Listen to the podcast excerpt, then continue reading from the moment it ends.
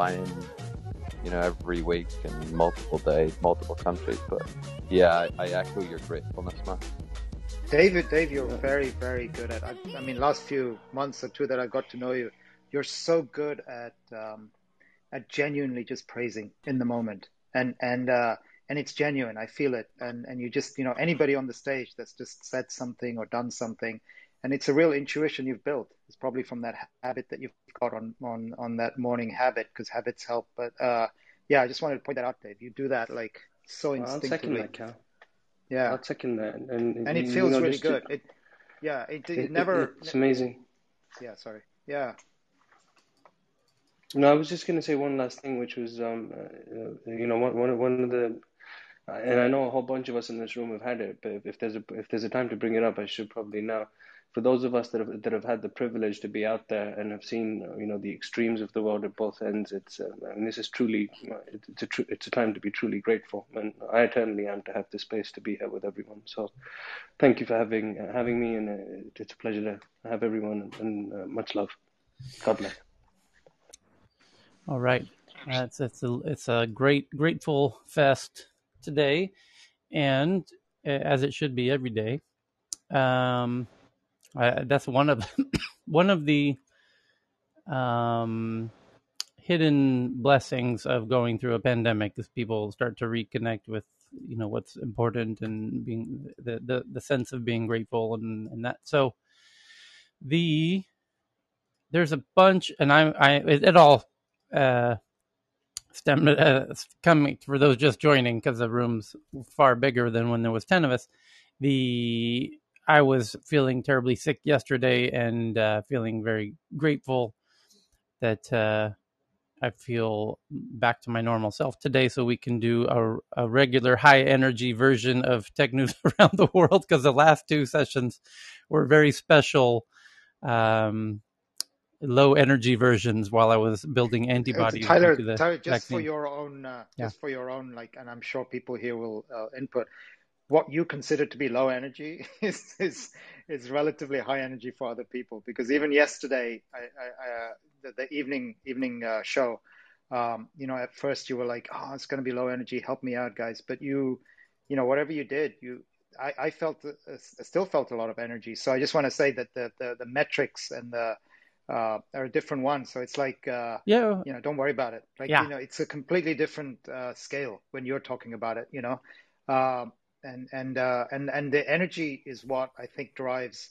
uh, engagement on on this platform. And and uh, and even yesterday you had it, and you had it in a way that was different, which is that you you had it in a way that other people um, who really really admire you on the stage and and and respect you uh, wanted to really help you, and and but but they they and they did it in their own way. I, I, I know, I, I, just know that. I know people sent you headlines. I know people behind yeah. the scenes were DMing me saying, "How do I help uh, Tyler?" And yeah. I said, "This is fine. it's all cool." You know, so well, that's what you've done. Thanks. That's your your energy you've created on this platform will just ride through any ups and downs. So just don't worry about it, man. Yeah, yeah. I, we've got a nice little robust anti-fragile system due to the strength of everyone here, and um, so many smart people in one room. We can overcome a lot of uh, uh, difficulties. So the uh, on that point, club one of the first. It's not even an official headline yet, although it is. It let me let me actually see where it is in the actual list of the biggest headlines of the day. The clubhouse back channel is obviously top of everybody's mind, and it's uh, in terms of ranking it in the big news. It actually isn't in the top ten of the big. Ah, no, it is. What number is that? Nine. One, two, three, four, five, six, seven, eight, nine, ten, eleven, twelve. It's the twelfth biggest story in tech at the moment. Is that Clubhouse the debuts back channel, a DM feature supporting group messages and audio chat. And audio chat? I didn't know you could do audio with the back channel. On iOS and, and Android, the ability to send images or video will be added later. Can we send links like tweets or links to web pages? I haven't tried that yet. Yes. yes, you can. you can. You can send that and profile pictures and rooms. Yeah, Room I'm sure. Links. Yeah, I'm sure you can send links, but will the does the link make a little card so you can see an image of the link. I wonder. Anyway, so um, however, because I'm not using the Clubhouse native app, I use Club Deck, as you know. Uh, and Club Deck doesn't yet have the back channel, although I just spoke to Pierre, the one of the two big brains behind Club Deck, and he assures me that they very soon will add Clubhouse back channel to Club Deck. So I'll be able to do Club Deck with you. But if you're sending me Club Deck, I'm sorry, Clubhouse back channel messages, I'm not able to see them because to use Club Deck, you must log out of Clubhouse. You can't be logged into both apps simultaneously. So, um, just a quick message to all the people who might be sending sending me back channels on Clubhouse. Uh, I'm not logged into Clubhouse. I can't be logged into Clubhouse uh, and use Club Deck simultaneously. So that's the 12th biggest story in tech. And let's run through the top 10 biggest tech stories in tech real quick. From the top, number one Netflix says it has hired Mike Verdu, Facebook's VP of A&R and VR content. That's wow. How'd they do that? And why did they do that? Well, they say they did it because they want Mike to lead uh, Netflix's expansion into video games which we've covered previously. That it's now very obvious they are going big into video games based on the the the the the, the new roles that they were hiring for. And Facebook's VP of A and R and VR, that's a huge role at Facebook because that's one of Facebook's biggest priorities at the moment is their AR and VR. So getting Facebook's VP of AR and VR to leave to go over go over somewhere else that must have been some juicy stock options they threw his way, some golden handcuffs we call them, um, because that's that's pretty big. So anyway, um, Netflix a promise to run India in the future. Yeah, uh, maybe not. Yeah, that's ransom money. Yeah, that's that, that, that's, that's ransom money. That that takes some good um, that's that's quite a bit. Throw have to throw quite a bit of scratch Sorry, at somebody. That, that, might have been offensive to someone, so I apologize. I, I didn't hear it. If it was, I didn't.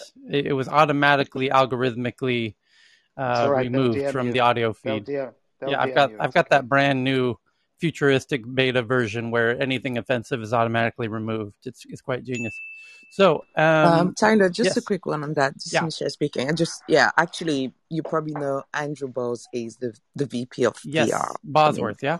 Yeah, exactly. So yeah. he's in Bose org, mm-hmm. but he's one of the VP for the um, Reality Lab. So yes. just wanted so to clarify that. Boz, as he's known, is really the the captain of the ship when it comes to all things Oculus with Facebook. So it's not like they are now rudderless in the VR AR department. And there's, it would be, uh, Boz is not going anywhere. He's uh, incredibly deeply integrated into Facebook. So I, I don't want to thank for the correction, Michelle. I don't want to give the impression. I didn't mean to give the impression that Facebook is somehow not. Uh, um, oh no, I know. I just wanted to clarify for those who may have thought about those leaving um, yeah. Facebook. By the way, we have special. Uh, some Michelle, am I able to share what you shared with me in the DMs? Yeah, yeah. It. I don't think it's widely in the news yet. It's, it's, not. It's not in the now. news yet. This is like breaking news. And if it was in the news, it would be t- very high up in the news. And so uh, let's go ahead and break the news here. So fantastic that uh, we've got some breaking news for everybody here.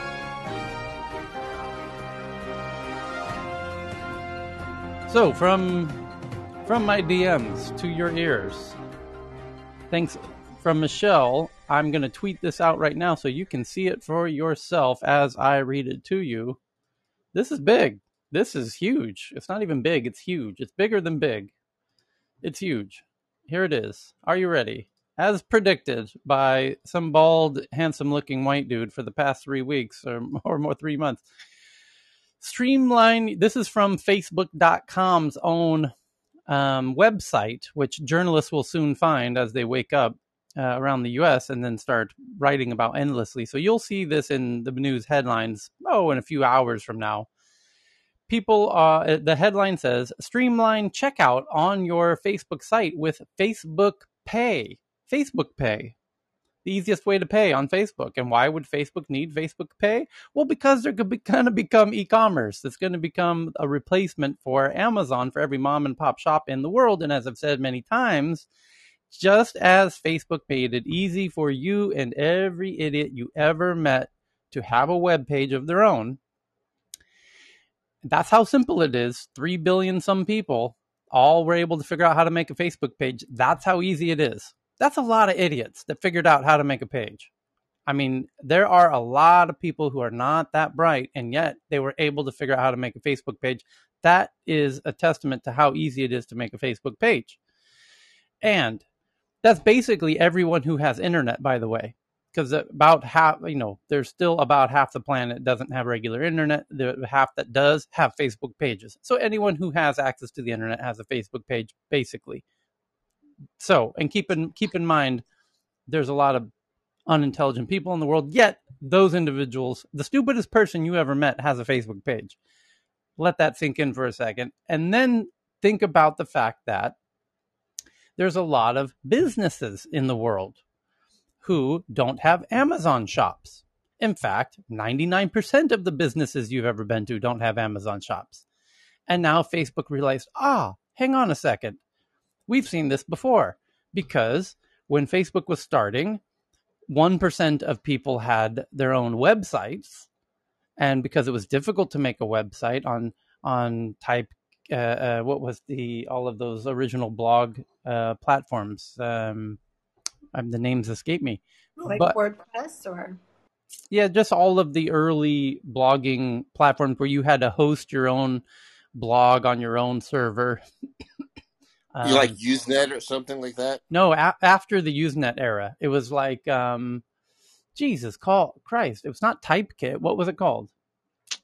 There was a few. WordPress. Word, well, yeah, but yeah, WordPress did allow you to do your own. That's true. You could use the the the original WordPress version. Yeah, that's true. Anyway, so n- when that era was happening, people had these kind of semi professional blogs because not everyone could figure out how to do it. And by the way, the same thing happened in e commerce where you had to have Magento if you wanted to have an online store. And Magento was similar to WordPress, kind of complex, kind of difficult. You had to know a little coding, a little HTML, uh, you, needed to know how to use FTP to do file transfer protocols to move your files from your computer to the to wherever the server was, whether that be you know your own server or a cloud server. So there's quite a bit of friction, and that removes 99% of people out of the equation. Right, that's where Facebook came in and said, "No, no, no, we're going to make this um, stupidly simple for for everybody." and they did. And that's why the entire world uh, the online world is on facebook. And now they're gonna do the same for e-commerce. And that's a lot of money everybody. That's an incredible incredible inconceivable opportunity of getting every shop on the planet onto facebook. Now back to the headline that you're going to be seeing in 12 hours when all the american journalists wake up which facebook pay and it says people already use Facebook Pay to se- send money between each other on Facebook Messenger. And now, uh, people already use Facebook Pay to send money, shop, donate, and more across Facebook apps and services. Now, for the first time, we're extending Facebook Pay availability beyond our own platforms to businesses who want to provide a seamless checkout experience for their customers on their own websites. Starting this August, people uh, businesses in the US who use participating platforms will have the ability to enable Facebook Pay as a payment option directly on their websites, giving their customers the ability to spend through checkout without having to re enter their payment information. We're starting the rollout with Shopify merchants. What a coincidence. And expect to expand availability with other platforms and payment service providers over time because uh, and Facebook Pay is designed to help business drive conversion higher by giving customers a low friction, mobile friendly way to pay online. So it's the equivalent of Facebook check in or, or when you sign up for a new app. Facebook has all of your login credentials and they make it really easy for you to log in with Facebook into a new app. Here, they've got your all of your wallet information, all your payment information, and now you can if that website also has e-commerce functions, they can allow you to pay with your Facebook, your already registered payment information as one of the button options. Now, of course, on their own site, the, the kind of secret here, the, the strong implication is there, and I just tweeted this out so you can see now what the Facebook Pay button looks like on an e commerce shop, including all the Shopify shops. And WordPress is obviously going to have their version of e commerce to compete with Shopify, and everybody is going to have it. But Facebook itself, it, within Instagram, within um, WhatsApp, within their own mother app, is very soon going to, you're going to start seeing all of these e commerce stores of getting literally every shop you have ever been in, all 100% of them, except for the 1% that are currently on Amazon and enjoying the good life on Amazon. That's fine they're making a killing because they've digitized their business. They're using the benefits of data to attract customers that they otherwise wouldn't have had, have access to. And all this just it becomes an unfair advantage when you start being able to use data effectively in business. And now every mom and pop shop is going to have the same kind of things and the same effects that you had as an individual by joining Facebook and all the groups that you were able to connect with and all the new people you were able to connect with via Facebook and all the benefits that you had via Facebook. Every business is now going to have those same sort of network effects um, and probably more than you had as an individual using Facebook. So, this Facebook Pay is going to be one of the uh, important links in that chain of enabling this future of every business moving to digitized e-commerce which will have very interesting impacts on brick and mortar shops because think think through this for a second somebody has done the analysis already and calculated that it depends on the business category, of course. H- hair cutters, hairdressers, hairstylists, of course, you'll still need to go to a hairstylist, right? That's not going to be removed. You can't do that through VR anytime soon in, in our lifetime. So, um, nor will other other professions will be very hard to replace. Um, but a, the a good majority of them will be. So the ones that can be will be and so you're going to have a lot of businesses realizing that it's no it once 80% of their business moves to digitized e-commerce which will happen it no longer makes sense for them to maintain the brick and mortar shop on main street uh, to which only makes up 20% of their business so that business, if it does want to have a, a, a geography associated with it, will move to the outside of town into a warehouse like facility where they can still do all the e-commerce and delivery and everything else uh, because the delivery systems are going to get really fast really quickly and everything's going to be available on demand in, in near real time. Um, and that's a massive transformation that's underway. Anyone trying to jump in there yeah, I'm just curious question. about the impact that will have on the future Sorry. of cities, right? So, as I mean, basically, the businesses, the the entities that give cities life, um, they move out, they they close shop. I, I, just wonder what kinds of organizations or entities will be there to replace. You know them. what? I thank you for bringing that. That is a fantastic question. Who was that, Lakeisha? Who was that? that was yeah, that was Lakeisha. That's the Lakeisha. So um, Lakeisha, that's exactly right. Because radio, for example, this, by the way, was my emphasis of focus of study in college and university, was precisely this how technologies impact cities and social development. So, in the example of radio, for example, how did radio impact cities? I've men- I mentioned it three months ago. Anyone have a guess as how the technology of radio impacted cities? It's quite profound. It's quite interesting it turns out that the size of the cities that we live in today is still directly impacted by radio hmm. because it's called the tribal drum theory, where tribes throughout the world would generally congregate around the sonic uh, dis- uh, area that the tribal drum could reach. So people wouldn't live outside of the center of the tribal drum because if you couldn't hear the drum, you didn't know when things were happening and you're no longer part of the tribe. Same thing with radio. radio tower goes up in the center of the town. There's a radio signal. Everyone can tune into it. If you can't tune into that signal, you're no longer part of that society. You're you're out of the loop.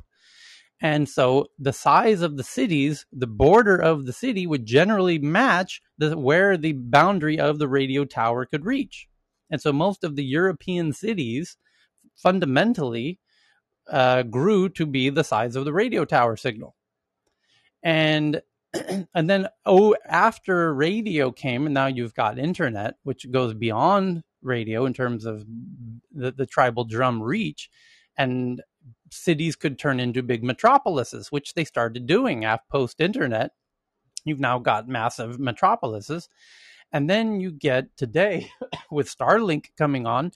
This is also the, the Starlink is an extension of this tribal drum theory. You now can live on a boat in the middle of the ocean. And people, you're going to see an explosion of people living on boats in the middle of the ocean now that Starlink is coming on board. And you're going to see people living in vans with Starlink antennas on the roof, living all over the goddamn place as a result of this expansion of the tribal drum theory due to Starlink and the competitors from China and Amazon and somebody in India, one of the big Indian telecoms, if I recall correctly. So, to that point, how will Lakeisha's great, great, great point? How will this impact cities? It will. It fundamentally, absolutely will. Not only will it impact cities, architects, which I should ping in my friend John if he's awake in uh, Stockholm. I'll bet he's not. He sleeps in. But he has told me in many conversations that uh, all of the leading architects with which with with with whom he's very friendly are all talking about the fact that all the new developments that they're doing have much much much smaller kitchens because they're already seeing the data around how people are doing their food ordering post covid much less utilization of kitchen space much less prioritization of the kitchen as the center of the home so uh, that's just to give you one. And then the buildings that they build. So inside the apartment, the kitchen is much smaller, but the package delivery area becomes much more formalized part of the actual building. It's you now need an actual package delivery area for your building, which that was a bizarre concept even five years ago. Now it's fundamental, absolutely crucial, and it needs to be secured, and it needs to uh, uh, take into account the delivery vehicles, you almost need like an official delivery vehicle loading zone for the Uber driver and the Amazon delivery and these robots and the drones that are all going to be doing all of these deliveries. And by the way, they used to build in storage locations inside of buildings, like, you know, especially in Europe, in Sweden, notably, the basements of all of the buildings is where people have their storage of stuff they seasonally keep all their winter clothes and their snowboards or whatever down in the basement in these lockers, these oversized lockers. That's kind of going away because it actually becomes cheaper to do that on the outside of the city in a warehouse using an app like my buddy Ari Mervis startup called Clutter, where you have an app and in real time you can call in any of your items. So bring me my snowboards, two clicks, boom, and then your snowboard gets delivered to your house, but it's stored in a warehouse on the outside of the city. So all the storage moves to the outside of the city. The kitchens who make all the food are moved to the outside of the city in these big cloud warehouses. But the food gets made by robots and delivered in less than 30 minutes, rather dependably. All the retail moves to the outside of the city into warehouses, and you shop everything through your phone or VR, AR, whatever. Uh, so it, you're right. There's going to be tremendous um, um, changes in cities, and the places where it will happen first are the cities that have the most expensive real estate, you know, for these shops because they will be the most incentivized and the first to have to do that calculation, the cost calculation of is it worth it to have all of this, you know, so these dense urban areas that have high cost per square foot or per square meter are likely to see this first. I think Tokyo will be very, very early. Yeah. Tyler, quick question um, on my end. So if I'm seeing this correctly, and, and, and, do, and please do correct me if I'm wrong, um, it looks to me like Facebook, just like uh, the other major rivals, is, is going after this model. And one of the things that we may very likely see coming up in the future is uh, uh, buy now, pay later, right? And if that comes up, then the whole uh, compensation through data or data mining may need to be done. Now, one way of doing that was through targeted ads, which has been lost Plus, you've got the U.S. government and entirely the whole global go- government situation coming after them on on data on account of everything that happened with Cambridge Analytica and similar cases. How do we see that playing out? And then obviously he's going to, you know, Mark and, and, and Facebook, they're obviously going to try and come up with some sort of model to get into the e-commerce space and even get into last mile delivery, etc. I mean, do we have any sort of notion as to how we might expand upon that theory? I think they're going to focus on being the shop front the same way they are today with you as your profile. it will happen there. They may even handle the you know the buy button so they they as it as it looks right now i mean there's so many links in the chain you know there's like uh, 15 links in the chain from the moment you're shopping till the moment the thing arrives at your door and the question is which of those links are they want going to want to do amazon appears to want to have the whole entire chain and amazon's a different uh, chain that exists simultaneously right where they've they are the discovery and they are the delivery. And they only recently took over the delivery from FedEx and UPS and DHL and all of this, right? But they want to own it. They want to own the whole process, start to finish, soup to nuts. Facebook, I, I really doubt they're going to get into the deli- the actual delivery. I really doubt they're going to get into the warehouse and fulfillment part of it because that's a huge logistical headache, by the way, and that isn't uh, where their focus has ever been. So I think they're really going to focus on the shop front, the where you make the purchase and the clicking of the buy button and now with the Facebook Pay integration, clearly they want to be part of the wallet piece of that. And then as soon as the payment's done, the order gets handed over to the warehouse or you know and then there's a you know another 10 links in that chain that they i think don't want to have nothing to do with honestly so not even the buy now pay later with no interest. I bet they I, they very well might because that's part of the wallet part. That, and by and for, what Faraz is talking about is this huge. There's uh, several technologies that are, are, are or innovations or solutions, I should say, that are booming at the moment, and one of those is buy now pay later. It's booming everywhere on the planet, and we need to look no further than a headline from 12 hours ago that Apple itself is now doing buy now pay later just to give you an idea of how big of a booming solution that is. Uh, so, no doubt, Facebook will offer buy now, pay later as part of Facebook Pay with all of these uh, shops that they integrate with. One of the options will be a buy now, pay later because of the data tracking benefits that come along with it. You're, I bet you're right. Yes, we're going to see a headline in about three months from now that Facebook Pay button, when you click buy on the Facebook Pay button, you're going to get a secondary pop up that says, "Do you? Hey, you qualify for to pay in four equal payments with zero percent interest. You know, click here to accept." Yeah, that that makes some conceptual sense. That's like part of the shop right. But also think, but think if I think about Apple, um, conceptually, right? You think about them, think about them as an own label manufacturer, right? Just conceptually, because it's their own label. Right? Amazing, Apple. They go all the way back. So they so just think about them then. They control if you think about they sell one product, that their own label. They go to design, obviously design, chips, even even sourcing raw materials. They're going way back there, right? All the way to manufacturing it, producing it, distributing it. Um, occasionally, they've had to make compromises about how they distribute it, like make deals with Best Buy.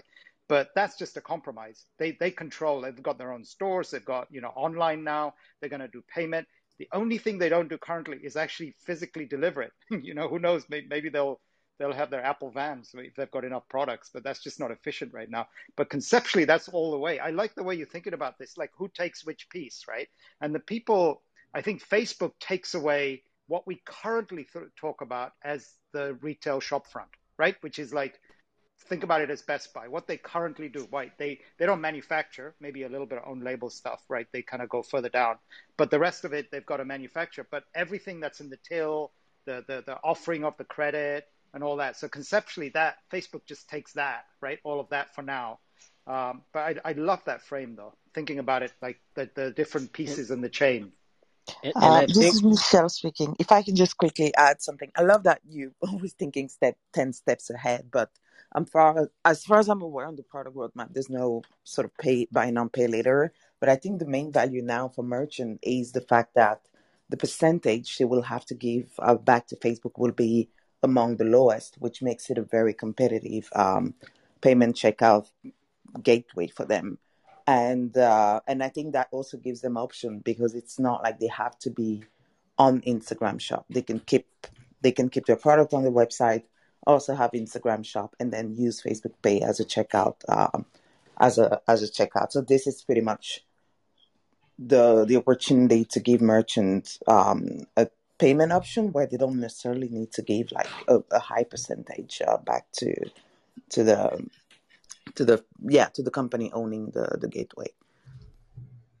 So one of the things that's always great about this room is everything is so interlinked, right?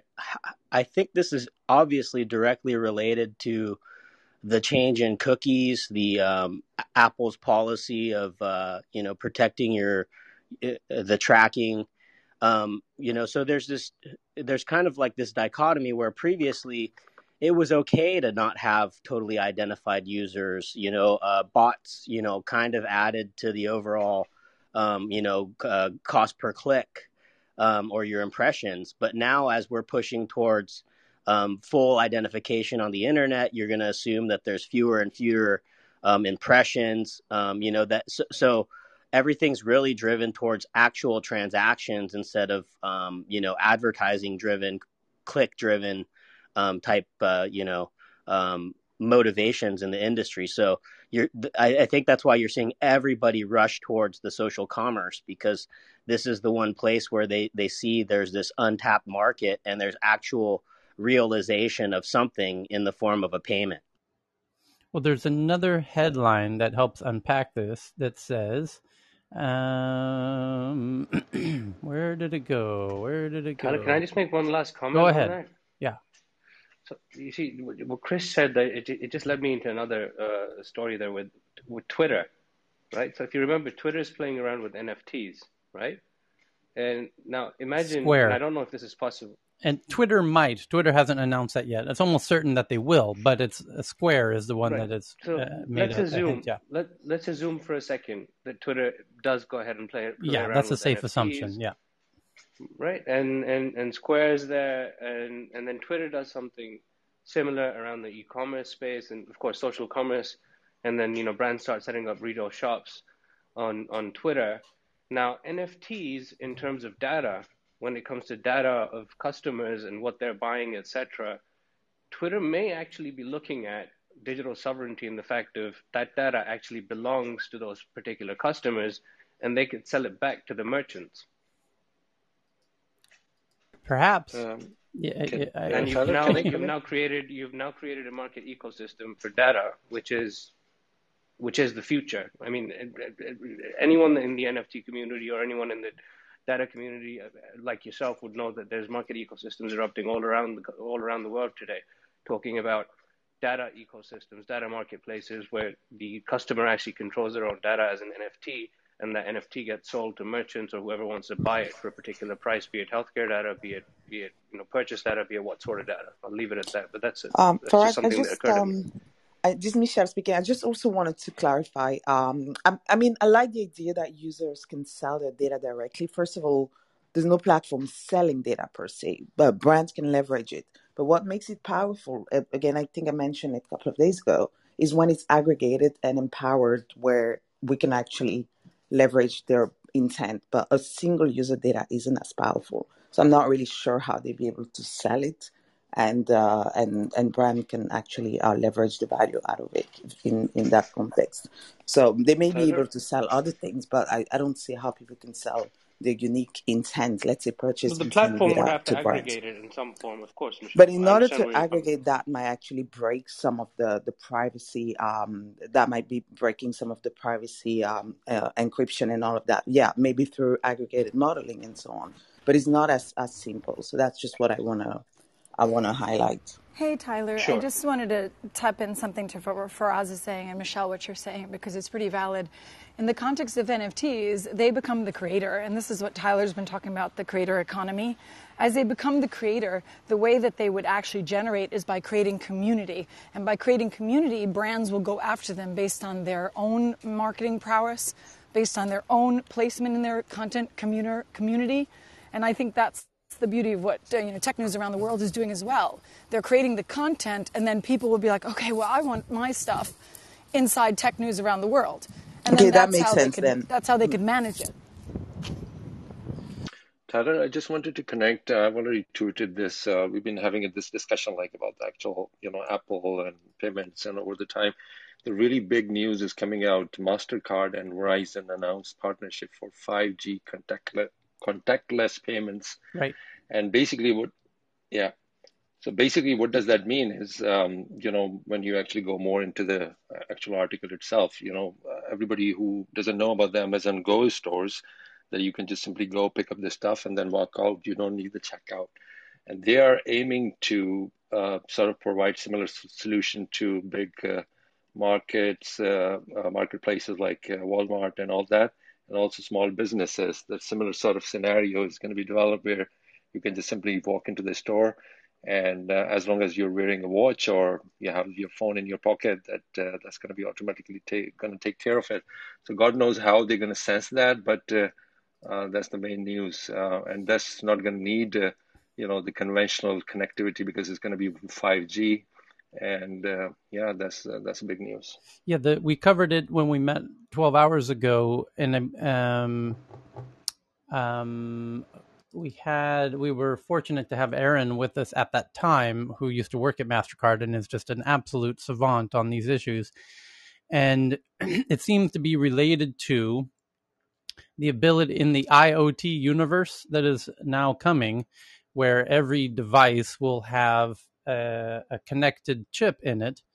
Um, and Ray Ozzie, who is a kind of a one of the leaders at Microsoft, um, now has a new startup where he's selling these little chips that you can put into any device to make it connect not only to Wi-Fi but to cellular signals and so that, then you know you've really got connectivity you don't you're not even dependent on wi-fi anywhere where there's a cell signal the, the device meaning the refrigerator or your vacuum or any device in your house will now be able to connect all the time and then this 5g mastercard partnership then enables believe it or not the ability for your let's use an, an extreme example your vacuum to be able to do payments of some kind I'm not exactly sure what kind of payments you would need your vacuum to do un- unless you were in the future.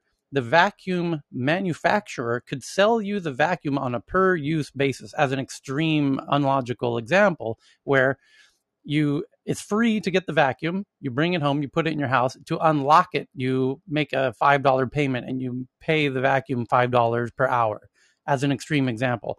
But maybe there will be other that that technology could unlock a whole new set of use cases of devices because it's it's it's conceivable that the VR headsets that are coming out, Oculus, for example, that they're going to give you the Oculus headset for free in the not so distant future. Why would they do that? Because as soon as they start doing VR e commerce, where you put the headset on and you're starting to shop in VR, and if they if Oculus gets a cut of those sales, then very soon the the they're going to realize they make money by giving these things away to people because people are buying and they monetize off of your purchases. So give these things out to everybody as quickly as possible. Or you know, there will be a new business model enabled by the headline that you just read, which is devices that you pay for on a monthly you start subscribing to hardware. In the same way we subscribe to software today like Spotify and Netflix and everything else you will soon be subscribing to hardware like cars which by the way Volvo has been testing so that you have a monthly subscription to a car or even a daily subscription to a car. And so that headline that you read of Mastercard partnering with Verizon about some 5G thing make starts to make an interesting sense when you say ah I want to rent this car for the next hour and it has a chip and you just pay through Mastercard and it unlocks a card and you go and whatever so it's not totally clear what all they have in mind as part of that technology. Um, but basically, War- warranties and insurance is ah, an easy place to see this implemented. Aaron's warranties and insurance. Yeah, we, that too. Aaron's in the audience apparently. Aaron, if you could jump up here and help us um, unpack this Mastercard Verizon headline that was that is still in uh, kind of top of news, that would be helpful. There he is. Thanks, Aaron.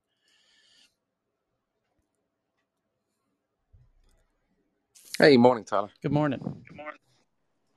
Yeah, so for me, it's uh, it's exactly what you were saying there. It's um, IoT.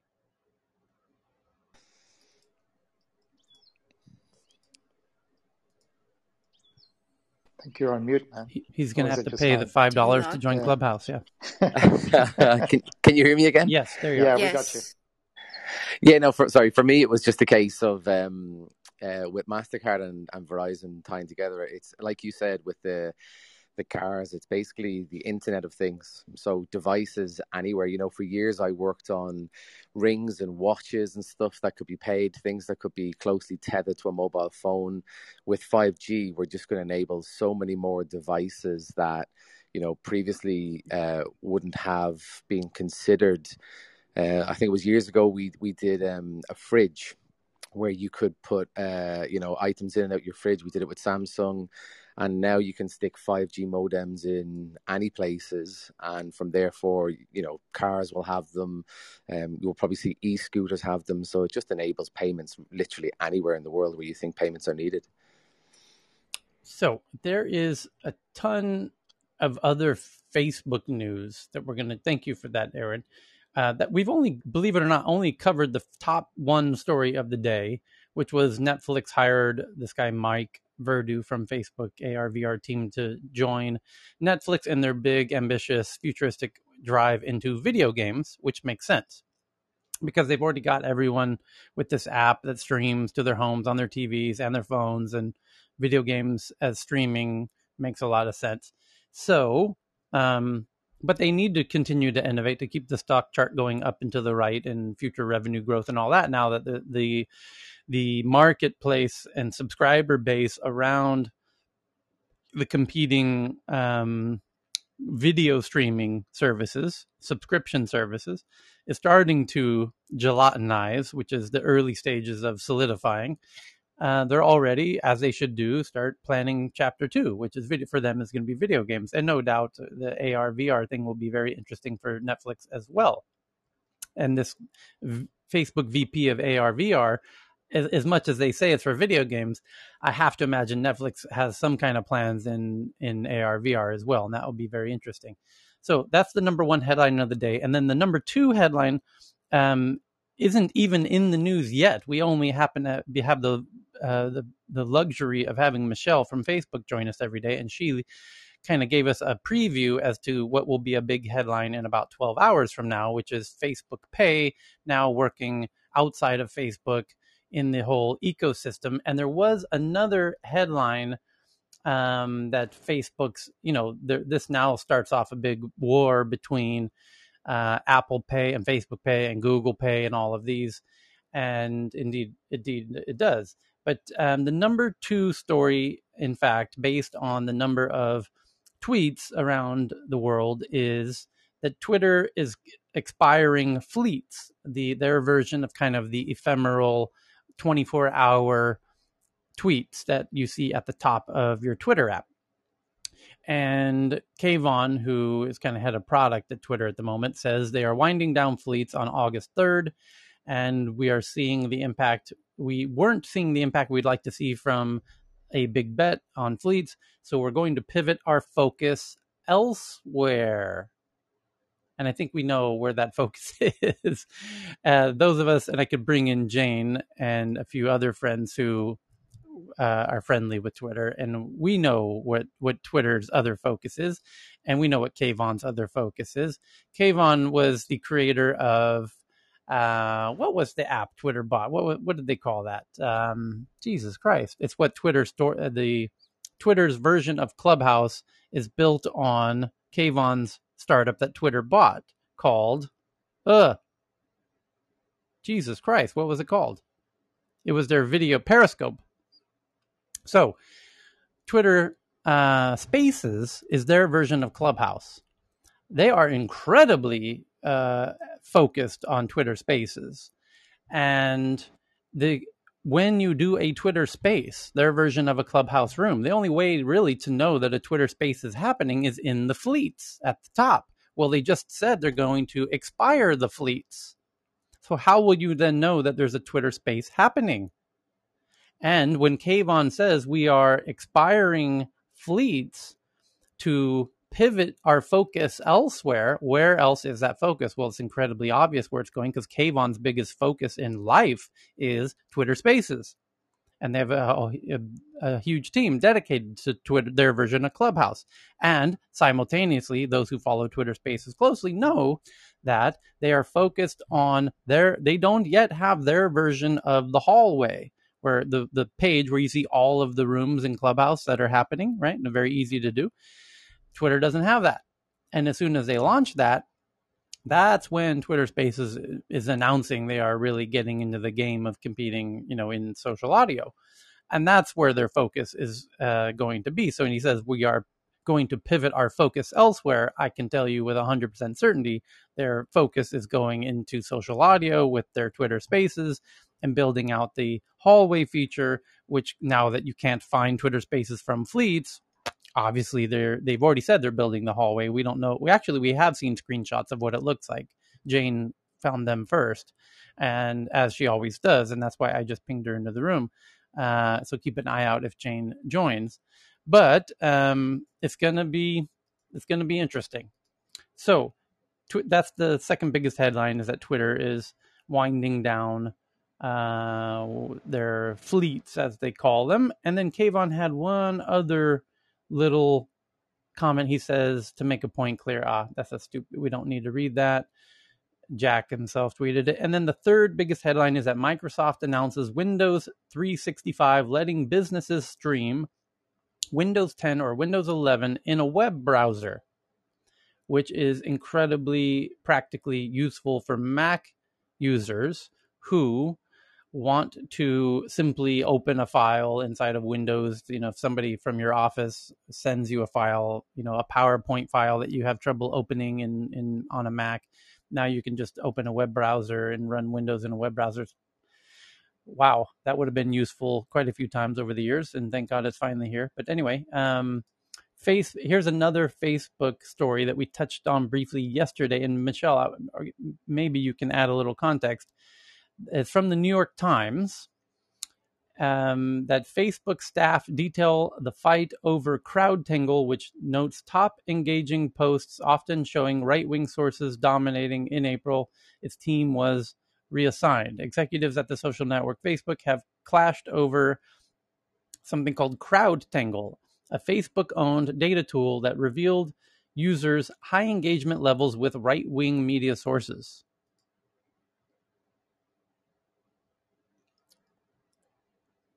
Did we lose Michelle? And apparently, some people here's a it was written by Kevin Roose, and he's done quite a bit of tweeting about this article that he wrote for the New York Times.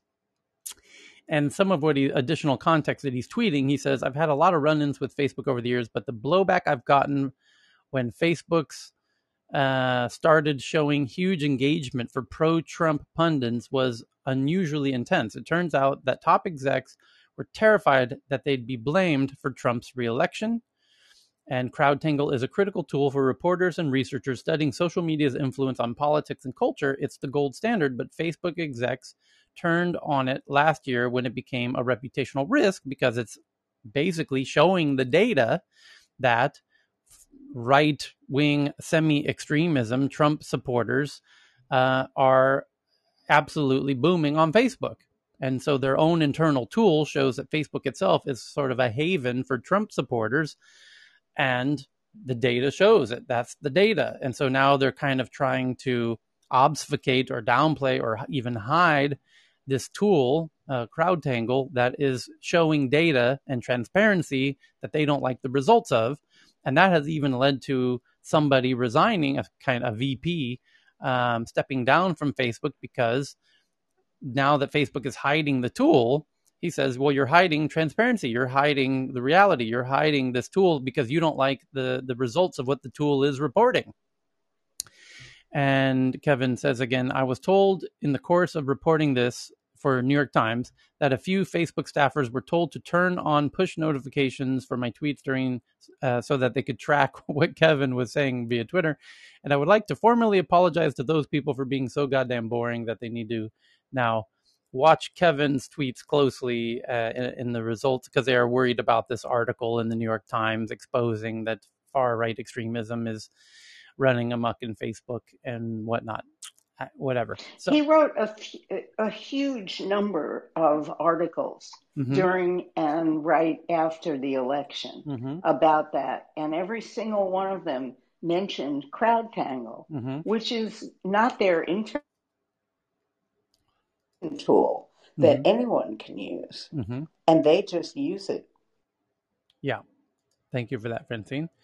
And on the the actually the next biggest story, so this would be number one, two, three, four, five, is that Mark Zuckerberg says Facebook will pay one billion dollars to creators by the end of 2022.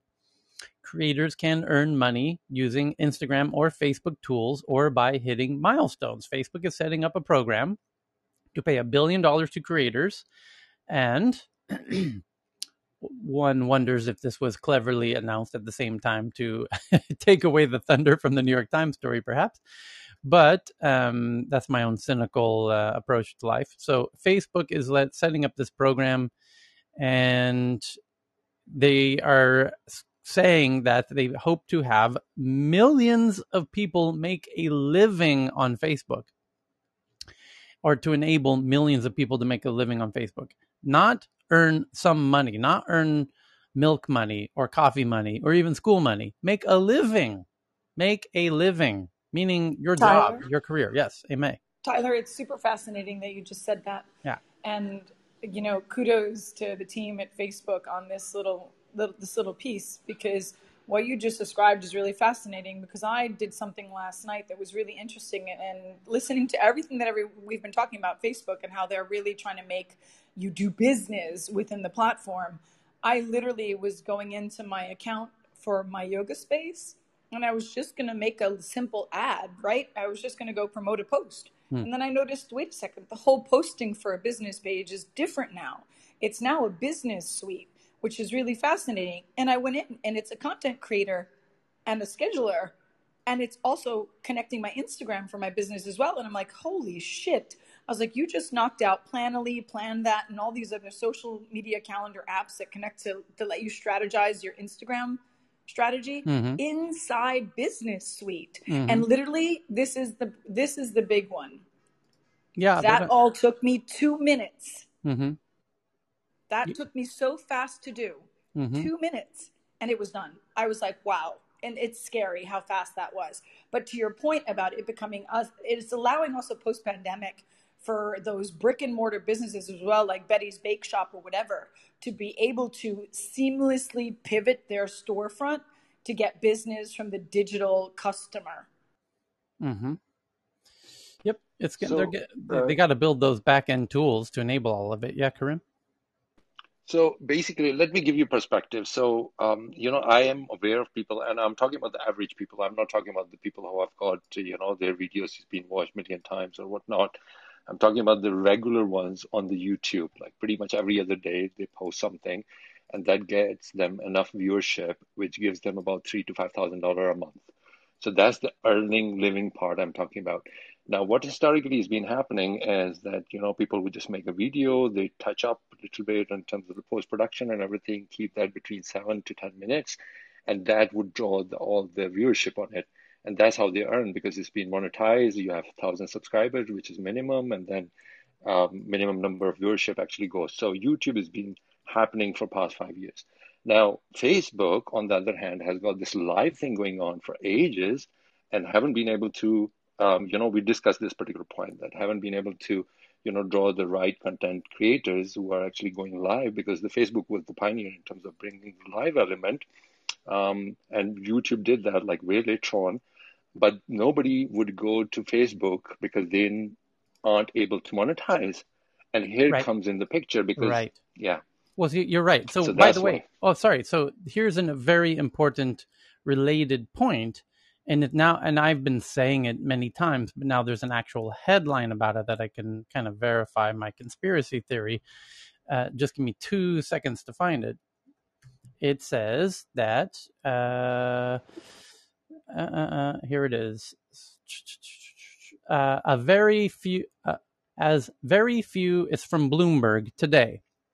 As very few Apple users opt into tracking, Facebook's many advertisers are now noticing a negative impact on tracking campaigns, targeting new customers, and more. People give iOS apps permission to track their behavior only 25% of the time. So now they've lost 75% of iPhone users are not opting into Facebook being and others being able to track them the way that they once did.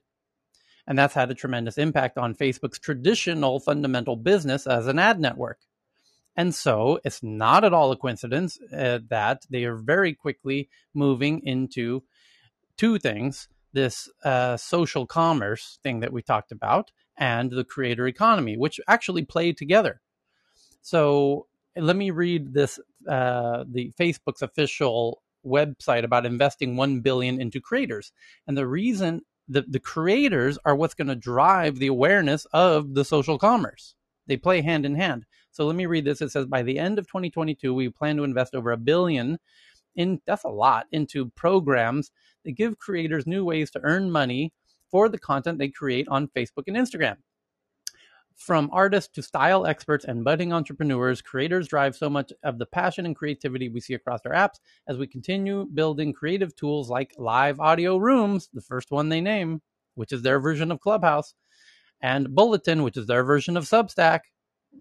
Blatant, you know, carbon copies in both cases, as well as monetization products like Stars and Affiliate what is affiliate? I'm glad you asked. That's what I'm talking about. That is how uh, creators merge with the social commerce because the influencers are what's going to drive a lot of the awareness and actual foot traffic into these mom and pop shops on Instagram and WhatsApp and on Facebook is create this affiliate as they call it stars and affiliates is um, if you have a little Betty Aunt Betty's cake shop on Instagram Aunt Betty has no followers for her little shop on Instagram. But there are influencers on Instagram who are influencers on the topic of cakes, believe it or not. Those exist. And so they're now going to match the cake influencers with Aunt Betty's cake shop if you happen to live in the delivery zone of Aunt Betty's cake shop. So she they were going to do the best of both. They're going to marry those two together in a win-win scenario where the influ- the cake influencer is going to get a cut and monetize her his or her influence to drive traffic and sales to Aunt Betty's cake shop and it's a win-win. Aunt Betty's getting now digitized her business. She's now big into e-commerce. She's got direct inbound traffic as a result of these influencers who themselves don't have cake shops and it's a win-win and that's what this affiliate thing is all about and that's why uh, influencers will have other ways to monetize as well as they, they say through live audio rooms and their version of substack and everything else and the article continues to say we also want to reward creators especially those who are just starting out for creating content for creating content their communities love the investment will include new bonus programs to pay eligible creators for hitting certain milestones when they use our creative and monetization tools. We'll also provide seed funding for creators to produce their content. Our goal is to help as many creators as possible find sustainable, long term success on our apps. Introducing bonuses, we're introducing a bonus program that will reward a wide variety of creators for sharing great content that people enjoy. Bonuses will also help creators understand. And why are they doing this? Why is Facebook going to throw out a billion dollars? Because it is now officially, you're hearing it here for the first time. The race is on now to all of these platforms that are now becoming e-commerce portals from TikTok and Facebook and Instagram and even Pinterest just announced their partnership with Shopify because they're getting into the game and YouTube who's had the head start because they've been doing it for a decade that where are these content creators going to focus their content creation? Of course, they're going to do it wherever they make the most money. And that's why Facebook is built up a fund to let the make it make it rain in Facebook land on these creators. So if you're a creator and you come in, they want you to start feeling the rain. You know they're going to be throwing dollars on you like a pole dancer at a strip club if you're making content in Facebook land. So because then you can go over to YouTube and YouTube's making it rain over there for a lot of people. And they're doing it on a on a basically 50-50 split. The Facebook uh, sorry, the YouTube creators basically get about 50% of the ad revenue. It'll be very interesting to see what the splits are everywhere else, but honestly, the creators aren't so focused on the revenue split. They're more focused on how much actual money they're actually going to be making, the, the net uh, uh, result of their effort of time spent. So Facebook needs to start making it rain in Facebook land for creators. So does TikTok. So does Pinterest.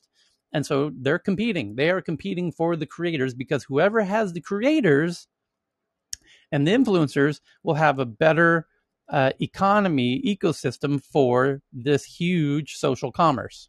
And TikTok is in a really good position. And so is YouTube because YouTube is trying to go into TikTok because that's one of the other headlines in the past day or two is that YouTube just announced yesterday the global launch of what they're calling YouTube Shorts, which is one minute, two minute, three minute TikTok style vertical, vertical videos, which is TikTok. And they have to do that because TikTok is booming, which uh, is another headline I'm going to read in the, in the next few headlines.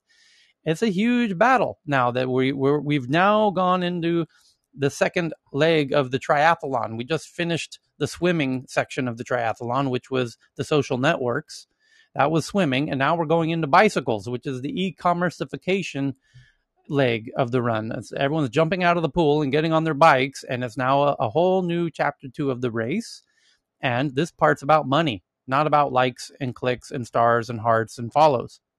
It's very useful if you did well in the first part of the race, it's going to help you in the second part of the race. but it's now a whole second chapter, and it's interesting to see them all pivoting so frantically.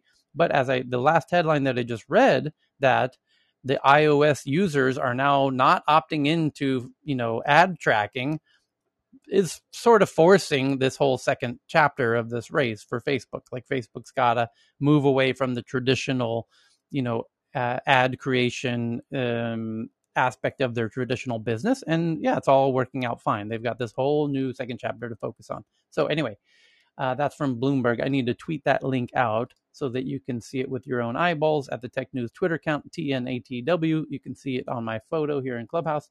So, other big stories that we need to jump into because there's a lot of really good stories today. So, we've actually only done three. We covered Microsoft. We oh, actually we did Facebook staff talking about CrowdTangle and the one billion dollar creators.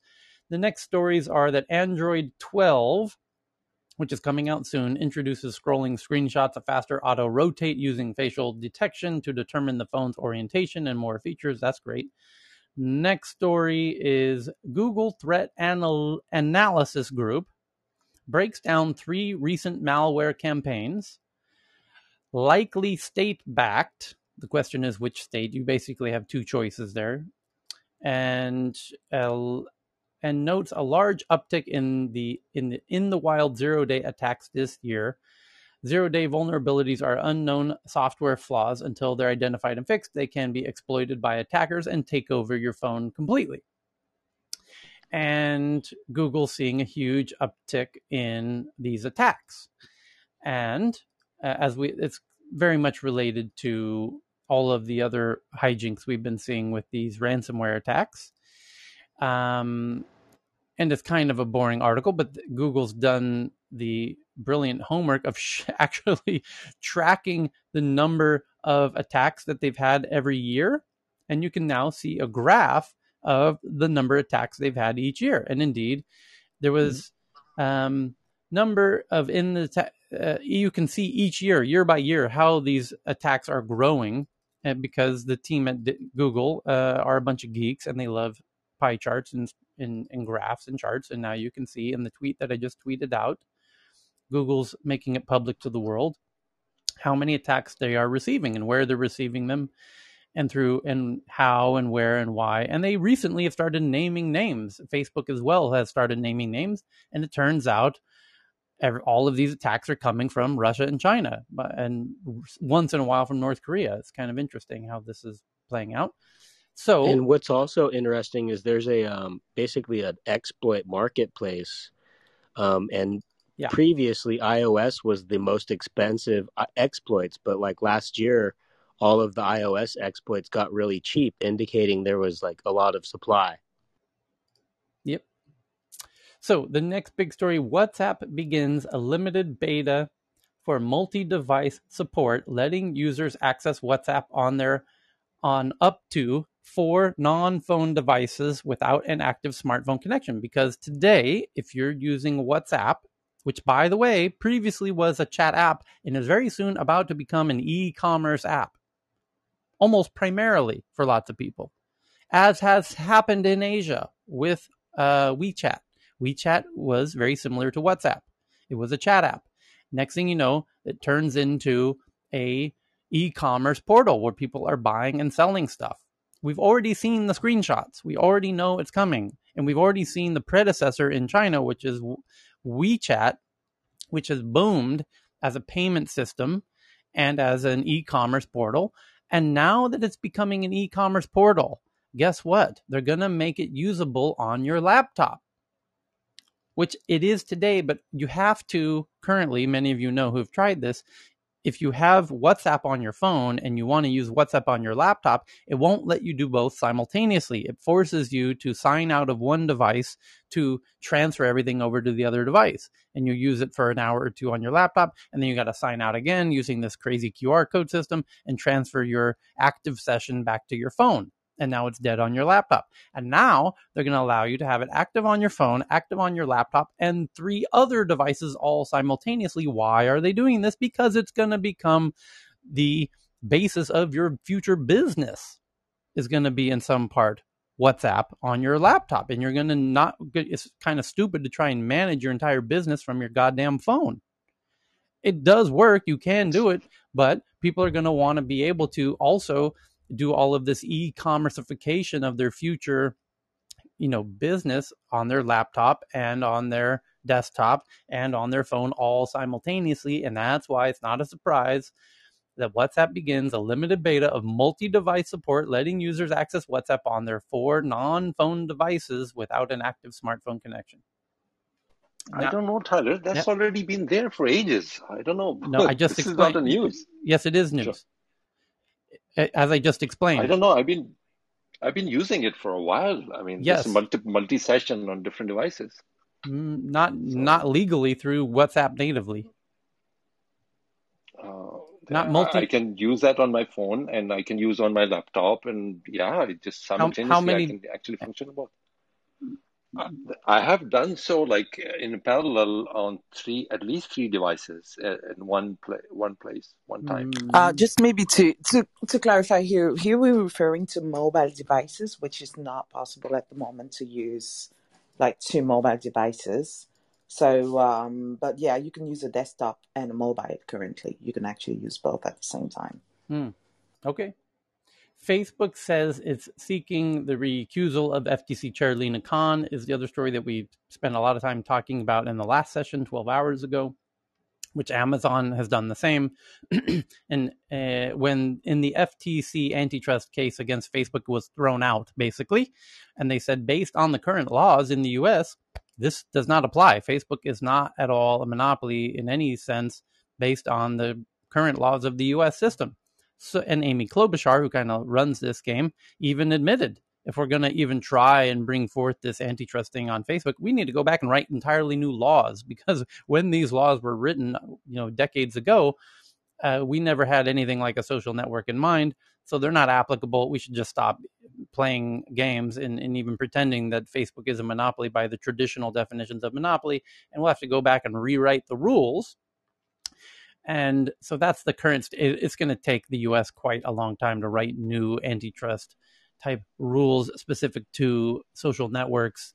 And in any case, Facebook is saying that Lina Khan, the new newly appointed chair of the FTC, um, might not be um, completely uh, fair in her uh, approach to this because of previous uh, activities before becoming the FTC chair. And that's really been Amazon's point because her thesis paper at Yale, um, which wasn't that long ago, actually, she's like 32 years old, uh, was all about Amazon's kind of antitrust position. So, anyway, it's not a surprise to see the tech companies are not big fans of the new FTC chair, Lina Khan. And Justin said yesterday yes. that something is going to happen though. Yeah. That that there is going to be some movement on the tech companies this year. It may not be a rewrite of the antitrust provisions so much as it might be what is in the five current bills that are pending in the legislature. But right. he said that there's enormous bipartisan support. Yep which there is, and it's going to be super interesting to see what happens here actually because from the big picture you've got the big tech companies and you've got the government and now the government that one of the interesting dilemmas at hand is the big tech companies are now the big funders of government. So if you know anything about american politics that makes things a little bit tricky uh, because these these politicians don't like to cut the bite the hand that feeds them. So, w- on a basic level, what could happen is new restrictions will be come into place that appear to be against big tech, but in reality are not. And they're very cleverly crafted to give the appearance to the public and to journalists that this is, in fact, a blow to big tech but in fact, it actually, in a weird, a counterintuitive way, actually uh, solidifies the, the, entrenches the dominance of big tech, and we can look at GDPR as an example of that in the, in the EU, where it a- appeared to be a blow to big tech, but in fact wasn't, and it's actually a blow to the uh, up and coming competitors. Um, because once you are at the top of the mountain, it's hard to knock you down. And if you make the game harder fundamentally for everybody, well, then it just makes it harder for everyone to get to the top of the mountain. And the people at the top of the mountain get to stay there. So it's going to be interesting to actually look very closely, incredibly closely, with very critical analysis at whatever ends up happening um, to all of these. Yeah, something's going to happen. The question is what, and will it be a head fake? Counterintuitive collab secret backdoor collaboration with big tech no doubt they're going to have some sort of seat at the table they have conversations daily with big tech ha- has a seat at the table with the politicians that are writing these regulations because they're big funders of them so it'll be especially mark zuckerberg Yep. Mark Zuckerberg has covered all his bases. Yep. And what they will probably do is some kind of legislation that only these companies can afford to pay the fines on or something like that. Yeah. So that, you know, they'll they'll be fined rigorously, but they can afford it and nobody else can. Yeah. So let's let's keep our eyes peeled on that one. That's an ongoing everyday update kind of thing. and then we covered the iOS users opting out. We covered Clubhouse back channel. Which, by the way, any quick comments thus far on back channel? Uh, I'm not a big fan. Oh, really? I, I thought it looks great. I thought if oh, it's great. I, I mean, I, I of course got to use it and, and play with it. Um, what I love about Clubhouse is is that it uh, people and it's just me functionally. I, I yeah, I have a real focus issue. So for me, uh, just uh, being focused on like listening to you and the and the team here, um, you know, at the moment, we, we functionally look at, I, I, I think the headline thing is helpful on Twitter. Uh, so maybe if that becomes, you know, we can see the headlines so we can see what, what the context is and read it quickly. That's helpful. So I, I flick into Twitter and do that. Occasionally there's messages from either you or Cheryl or, or somebody, you know, that's more admin That's helpful, right? But beyond that, we're trying to have a chat while uh, doing this, I, I personally just just I, am I'm, I'm unique like that. But yeah, yeah. One one thing I noticed. No, you're not. Every time they make an app more complicated, they dial out a certain number of users who are unwilling to undertake the cognitive load. Which is, by the way, how I feel about Green Room. Well, by the way, Dr. Francine, that leads to this headline that is not a headline yet, but it should be and would be. Um, Green Room just did a new update to their app, and in the new update, they've removed gems. Oh boy. So the people, oh really, the people who spent the past, thank effing God. I know, right? So, um, the gems became an absolute shit show over there, and half of the rooms it seemed like in the past few days were purely nothing but people trying to collect, rub gems all over their goddamn selves. It became these gem orgies of these gem hoarders. Um, it was tr- truly That's bizarre.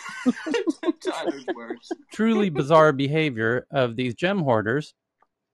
And now they've removed gems, and I have to wonder what those people who spent the past month sitting in those rooms gemming each other up are now doing doing meth, staying up twenty four seven to get maximum gem, gemming it up.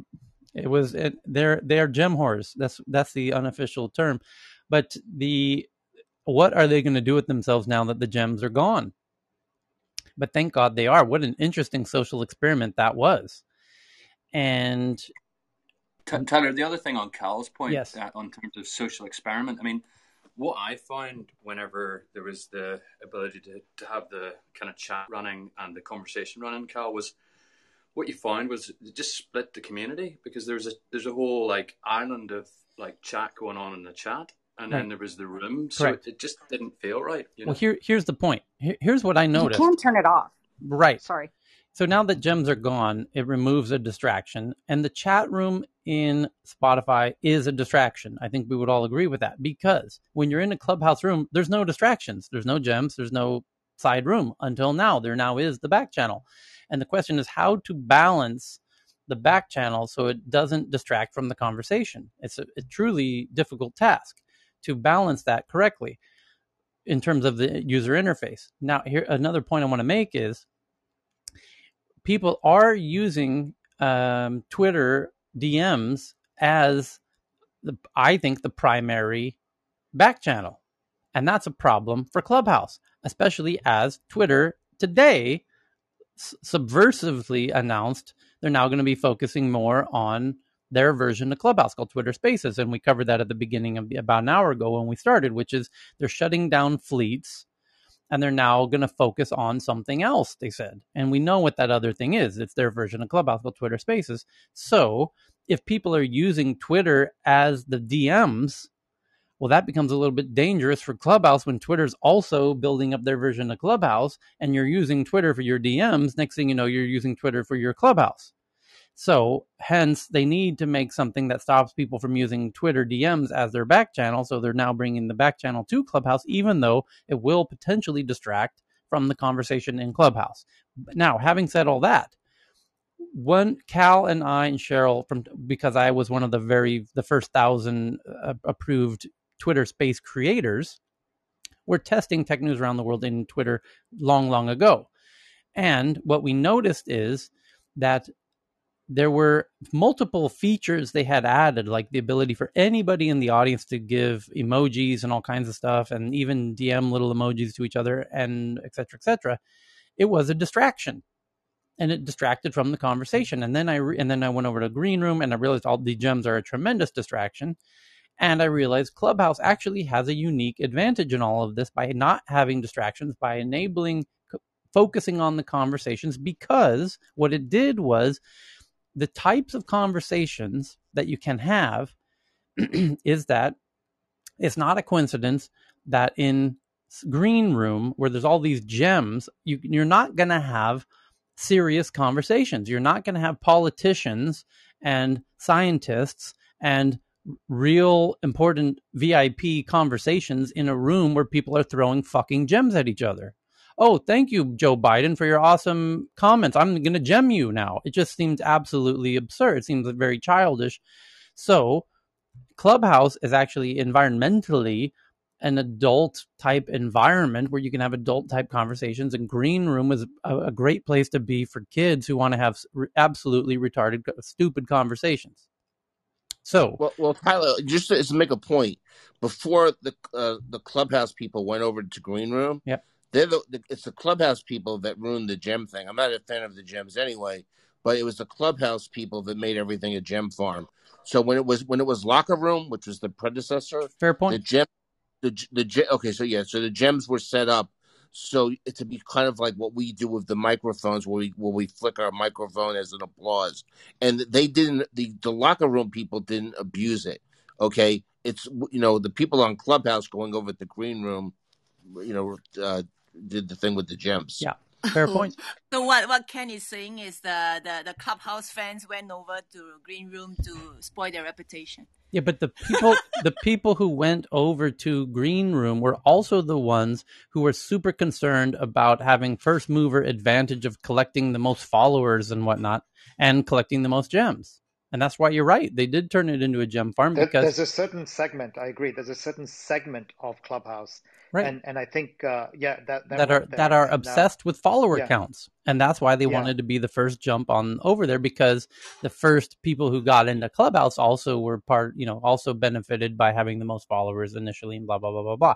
So they got over there. But they, just um, yeah just quickly on that uh, Tyler, I think it's quite interesting because there were people who were already using um, Green Room before it becomes the the Correct. new uh, Spotify brand, but they didn't have that behavior. Correct. And I was in a room there one day where one was actually saying that most of them never reached 3K gems, and this use case of gems was quite appalling to them, and they were pretty shocked that the experience just got ruined like that over 24 hours. So it looks like that is a clubhouse behavior that disrupted the, the, the, the initial intention and usage oh the, absolutely. I can even the experience you, there. I won't mention names but with there's certain people who like highly prominent i would say whatever you want to say on clubhouse who um you know are trying to monetize or do whatever they're doing and that they want to you know have followers and they're the ones who did it so, by the way, on this issue of back channel, Clubhouse back channel, Cal found something out. You want to? You want me to share it, Cal? You want to do it? Oh, on the on the blocking, yeah. Yeah. I, I, I'm just I just heard yesterday in one of the rooms. I'm sure people here know more. Um, apparently, you can um, figure out who's blocked you, which I think uh, I know that Paul and Rohan had said before that they wanted to keep that anonymous so that it's uh, safe for everyone. But apparently, if you try and DM somebody that's blocked you, it'll say you can't DM them. So you can kind of figure out more directly and quickly who's blocked you. Um, so that might be an issue. I don't know. I, I, I just heard that yesterday. If anybody's got more on that, I don't know. But that might be that might work against the the the the, the philosophy that I think I've heard Paul say that they they wanted to uh, you know for the safety of the person keep it anonymous who's blocked who. But anyway, I just saw that. Super interesting. Yeah. So on the on the issue, somebody was trying to say something. Yeah, I'm just trying to say. So if that's the case, does Clubhouse still think that they don't have to improve on the on the blocking function with all this blocking nonsense? So on TikTok, no, no, I'm just I'm just wondering, do they see this as a good thing, or do they see see it as something that they should they should improve on on this blocking mechanism? I, I it rarely know. comes sure. up. Eh, like yeah, if you go to the town know. hall meetings, it's never, it's it's not at all a, a top issue.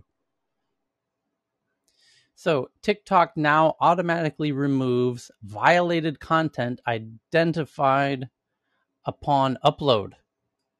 So they have uh, an automatic, automated, curated, and this is not a surprise, but it's now official. TikTok now automatically removes um, violative content identified upon upload. So if you try to upload content into TikTok, they are scanning it as you're uploading it, and if it is in violation of something, then it doesn't.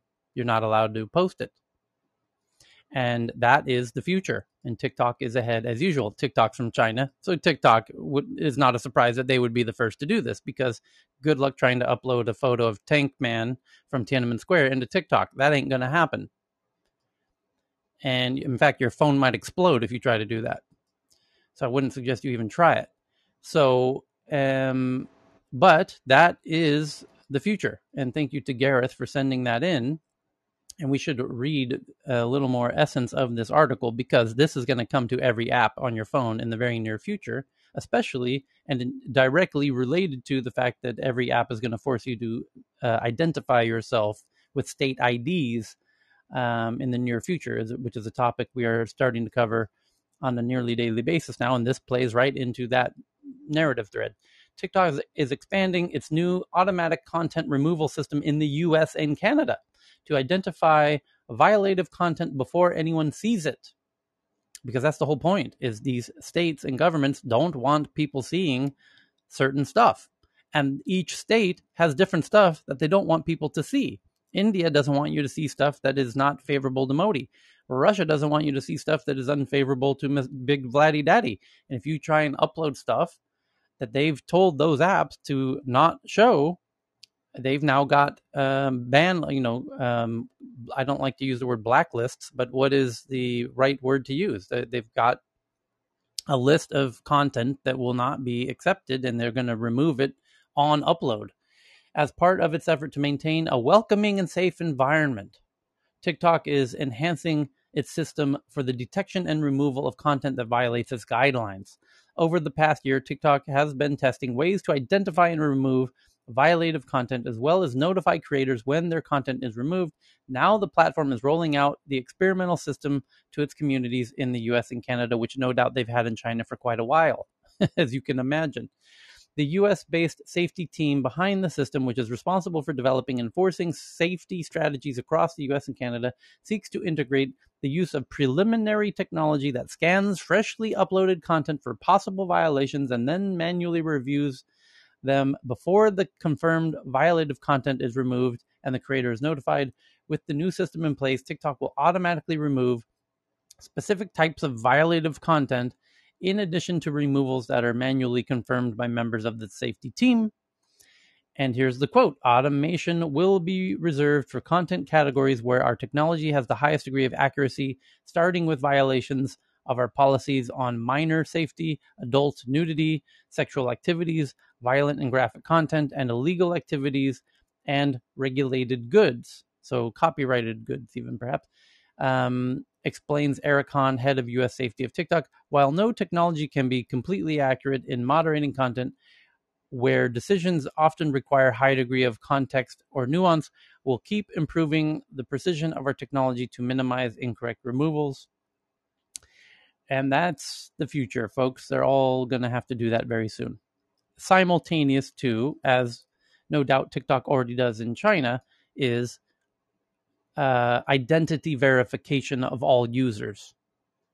That make no mistake, that is coming. And make no mistake, every country is now developing blacklists for each of these apps to tell them which content to remove. That's welcome to 2021. Other TikTok news TikTok brings its TV app to Amazon Fire TV. And now you're seeing how YouTube did YouTube Shorts to compete with TikTok. TikTok is bringing its TV app to Amazon Fire TV, and Am- Amazon TikTok's going the opposite direction. So that these t- YouTube and TikTok are going head to head.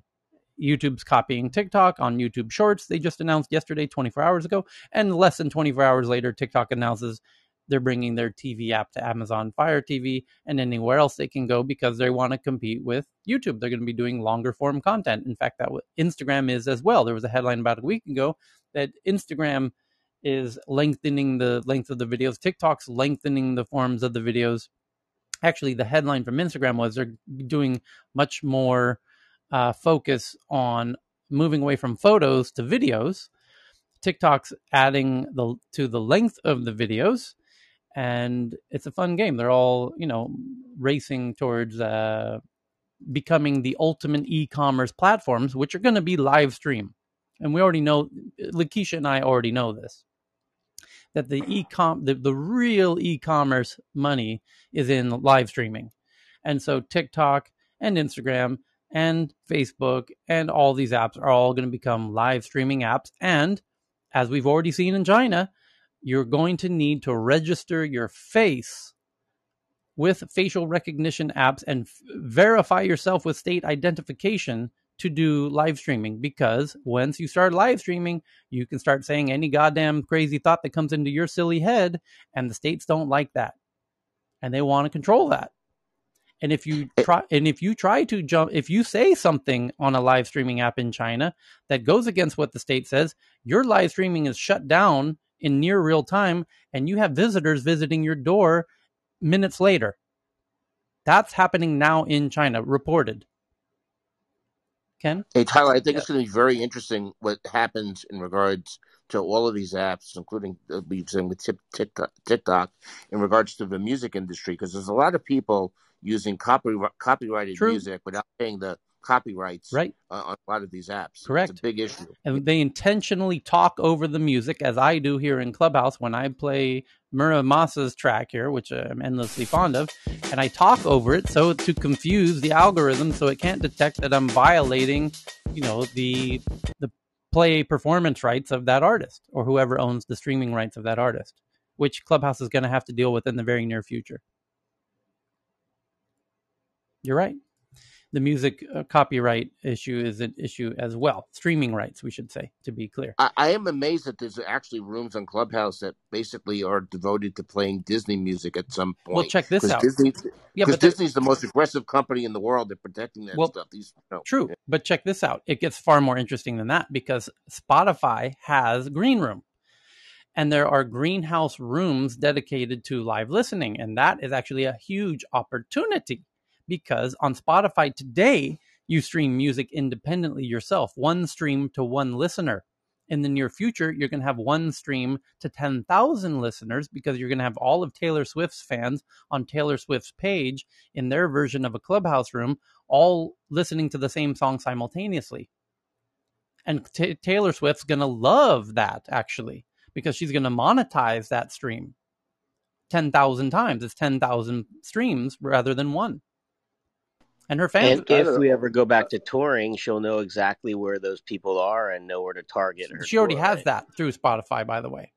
That's why. Yeah, I'm, I'm stupid. So Tyler, yeah. Uh, in in Clubhouse, there are plenty of rooms where there people are running twenty four or seven uh, radio stations where they're streaming all this back to back. They have the playlist and they've been playing it for ages. Well, check I this don't out. know whether how in yeah. in Green Room already green green room uh, the users like ourselves cannot make clubs. There are no clubs. There are what are called groups. But again users cannot create groups. Only the app itself makes the groups. And there's a group for general listening. There's a group for nfl and nhl and all the sports leagues. And there's a group for um, music listening that the app itself has made. And people go in there and listen to music endlessly. And the future of one of the tremendous opportunities for Spotify and why they bought uh, that app, that Clubhouse co- copy, uh, which was previously called uh, uh Locker Room, Locker Room, now it's called Green Room, is because once they m- merge it into the mother Spotify app, which they call Live Audio, because previously Spotify content is not live audio, it's unlive audio, it's pre recorded music or podcasts. And now you're going to have what they call live audio. And we know this because the CEO of the app that they acquired, the Green Room app called Locker Room, um, the CEO of that, his new title at Spotify is VP of Live Audio at Spotify on his LinkedIn profile. So live audio is going to be a huge new part of the native Spotify app. It, today it has songs, music, podcasts, and there will be a new third tab called live audio, and it will be thousands, if not tens of thousands of live audio rooms simultaneously. And you, as a Spotify user, already are following, I don't know, 10, 20, 30, 40, 50 different artists in Spotify. And they know who you're following. And you and the 50,000 other U2 people, um, uh, U2 probably has 5 million followers, the band U2, or Coldplay. You, Coldplay has 10 million followers. So the, those 10 million cl- Coldplay followers can now all have a Coldplay. Every there will be a room for every artist in Spotify, and we're talking millions of artists. We're talking millions of rooms that all have millions of followers. So, and, a- and, we should point out that the music labels all own stock in Spotify, including Taylor Swift has uh, an equity deal she worked out for herself and others on Spotify. Right. And so they'll be able to make whatever subsequent deals they need to make to get the to use the music as they want to use it because they've got the inside track that Clubhouse doesn't have on that. Well, here's where it gets really interesting is if there are now every Spotify artist, of which there are a million, all have all of their followers. Every artist, many of the top artists have millions of followers, and they now have live audio rooms dedicated to their fans listening to their songs as a group collectively that's going to increase the number of streams exponentially because as i said you're now when a taylor swift fan listens to a taylor swift song it's one to one that's one stream and when it's one stream going to you know i don't know 10 20 30 40 50,000 taylor swift fans listening in the room together with and they're chatting in the back channel or whatever uh, that's 50,000 streams, not one, which Taylor Swift loves because it's going to boost her, you know, streaming on Spotify and the labels and the rights owners of those streams is really going to love. But it gets crazy because the artists now, for the first time, many people are going to point out, ah, but the artists aren't going to love that because they don't own the streaming rights and they don't get paid for more streams. Artists don't get paid from Spotify. And actually, generally, that's correct. And Gareth in the audience can, those in the music biz know, and Sarah certainly knows this true. 99% of artists don't own their streaming rights and so they spotify doesn't pay them anything and nor should spotify pay them anything because they don't own their own streaming rights. So all of this huge uptick in streaming that's going to happen on spotify is going to benefit the streaming rights owners which are the labels. And as ken pointed out the labels actually own a part of spotify. As part of the deal that spotify got all of those streaming rights the labels aren't stupid they weren't going to give over the streaming rights to their catalogs without getting a piece of Spotify, which they did. So, but here's where the artists actually will benefit for the first time, even if they don't own their own streaming rights, because the artist sees, take any artist you like, LL Cool J is going to see that, oh my God, there's a 20,000 LL Cool J fans listening to my streams simultaneously. I can go in that room and start talking to my fans and pick up a guitar and start playing for them live. And if they do, if they close off the room, if they allow the artist to do what Twitter already does today with their Twitter spaces, which are called paid Twitter spaces, ticketed rooms, they call it, ticketed spaces is the na- official name of it, where the artist can charge $5 to, or whatever they set the price to participate in this paid room. If Spotify does that simple thing, of mm, you know social commerce where now all of the content creators on Spotify can now charge to go into their rooms then the artist can charge whatever they want five ten dollars to come into their room right? So your favorite artist says hey i've got this live room going right now. I'm in the room myself and i'm playing my favorite songs and i'm telling you the story of how i wrote these songs and why i wrote these songs and that's fine. I don't get paid for the stream, but you're paying $5 to come in here to listen to me be the DJ of my own songs and all the other songs that influenced me over the years. And I might pick up a guitar and start doing a virtual concert for you. And I'm getting paid $5 for every user who comes in this room. Now the artist is getting paid in a huge way on Spotify that they never imagined they could before. Oh, and it gets far better because now, oh, by the way, I've got merch. I can sell my shirts and coffee mugs and everything else in real time. Oh, by the way, buy my touring t shirt and all of my swag here in Spotify. And I'm monetizing that. Oh, and by the way, I'm doing a virtual concert tomorrow again with video from my rehearsal space. Tune in for that. Oh, and, and, and don't forget, and don't forget, there's probably going to be a premium tier too. I'm sorry. Oh, and by the way, I've got vert new audio content that I'm going to release as NFTs. So if you buy, are the, and we're going to limit it to the first 10,000 buyers. It's a, an NFT that's limited to 10,000 copies only, and you can buy it and resell it or whatever. And it, so Spotify becomes incredibly, unimaginably interesting to music content creators in the very near future, in some part due to the live audio thing that we're talking about. Now, uh, go ahead, Chris. Uh, I mean, just the fan club dimension too, right? You would have multiple tiers. It's like, well, you know, platinum Taylor fans get to listen to my exclusive concert. You know, if you're if you're bronze, I, I, really appreciate your help. You know, you get to listen to these regular songs, but the platinum people get to hear you, me working on the next song, and that's twenty five a month. Yeah, but isn't that isn't that what uh, YouTube in a way already is doing to some extent, or what would you ex- expect actually YouTube to react upon that? YouTube doesn't yet have the live. Uh, it does have live streaming, one to many. It does have paid streams. If I recall correctly, there are you can charge to join a YouTube live stream. I'm not sure if they have that or not you, you can have private, um, like private memberships that, and only those people have access to the streams. I don't think you can charge per stream.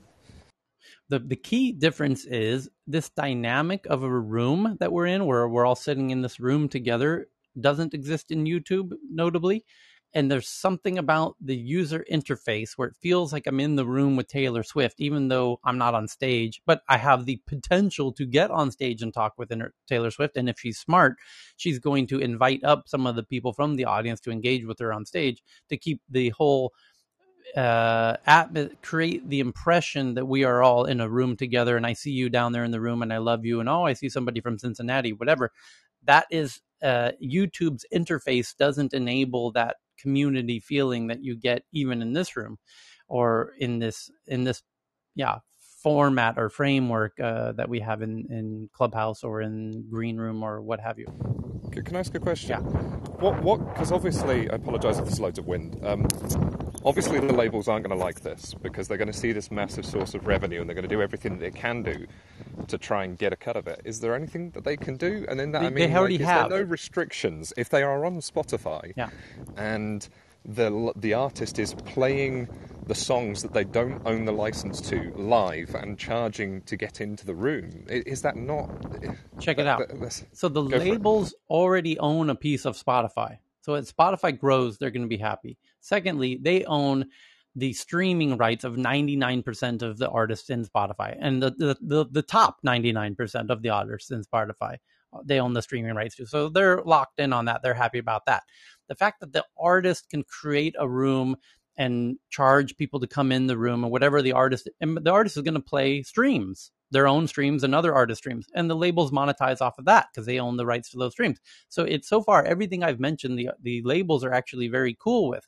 Then we get into the merch and it turns out that the deal around nine around 2003 the labels started getting very clever and doing what they called 360 deals which included they own part of your merch sales so if you're selling your, if you signed a deal after 2003, it's likely you did one of these 360 deals that gives artists, gives the labels a percentage of your revenue of your, not only your merch, but of your concert performances. So if you're if you're doing merch in Spotify, they're going to get a cut of that, and if you're doing a performance in Spotify, they'll get a cut of that too. So generally, the labels are not going to have a problem with this. Uh, Tyler, I want to make two edifications Sure. here. because The last question was a good one. That if given Yeah, this, it, it is a great question. Yeah. that you just laid out, when they when you have a live audio room, okay, because you have actually two rights holders for if it's music in a venue. Basically, it's the it's the usually the the music publishing company, the label gets paid, but also the composers get paid.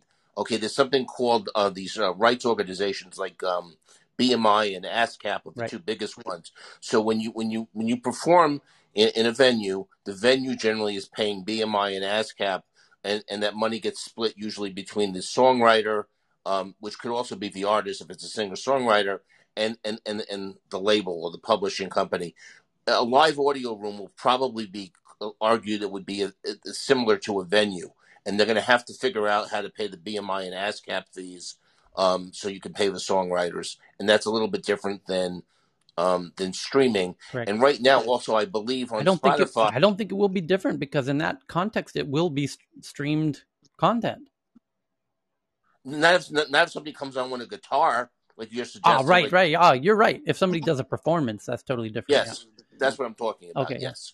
Okay, and and also, I think the artists are getting paid in many cases de minimis um, by the labels, whatever the, depending on what their deal is, assuming they're not in deficit, um, which is a big big assumption. They are getting paid some de minimis amount per stream to kind of make up for the fact that there's not really not CD sales as much and all that other stuff. So now all of a sudden, if you've got multiple streams in a room, that's going to get a little bit interesting too, as to whether they're going to pay. They, they want to pay that times a hundred thousand. But right now, so a lot of the artists are getting de minimis amounts of, you know, st- you know, per stream. Um, you know, if they're not as as a substitute for selling a record. Okay, basically, you know. Yeah. So, to, just to confirm, because I, I, really want to understand this, and this isn't my forte at all. If you have an artist who doesn't own the rights to their media, and they're not streaming the production track, they're just in a room and they're chatting, and then they whip out a guitar and start singing one of the tracks that they don't own the rights to on a guitar. So there's not, you know, it's not the production track. What happens then? Okay, so le- legally, if it's considered a venue, like just like if they if they just did it like in a bar, okay, then there has to be a fee paid to whether where called the the short term is called pros. It's called performance right organizations. At least in the United States and mostly in Canada, which I'm familiar with, and overseas it could be different. But every every every country has one. Major country has one. They have these performance right organizations that handle paying um, the the rights holders for live performances of music in a venue. And generally, at least in the states, there's, there's two companies that control about maybe 80% of that. One's called BMI, one's called ASCAP. There are actually two other ones, but I, I don't need to get into that here. Um, and they generally the split doesn't have to be like this. Generally, the split on a song, like if you went went to a concert at Madison Square Garden, the split on that song uh, is going to be 50% to the songwriter and 50% to the generally the music label because that's the, the company that typically owns the publishing rights. And and, and, and that's and that's how that works. So if okay, you had just, a live audio room i think it would be the same thing. Just just quickly what happens if ed sheeran i, I imagine he owns his own rights but let's say he doesn't. Um, i'm not aware of his status. Likely um, doesn't. um, what's yeah potentially. So what if he does a room um, and he does an impromptu version of billie jean live with a guitar. That he just told you what happens. The the person who wrote Billie Jean and then the, right, okay, yeah. That's why. Okay, song, so it doesn't make song, any difference. Songwriters are the actual uh, smart people in the entire game. They get paid. The the actual the artist who performs the song generally doesn't make very much. The you know the, but the songwriters sure do. The business is set up quite well for the songwriters, not for the performers. All right, got you. Thank and, you to the both of you. Yeah, and then in many bands, by the way, this is why so many bands break up because in the Smashing Pumpkins, for example, you have one artist in one performer is the songwriter making all the money. And then the rest of the band's like, "Ah, oh, fuck, we're not making anything." And one person is because the one person's getting the credit for the songwriting, the others are not.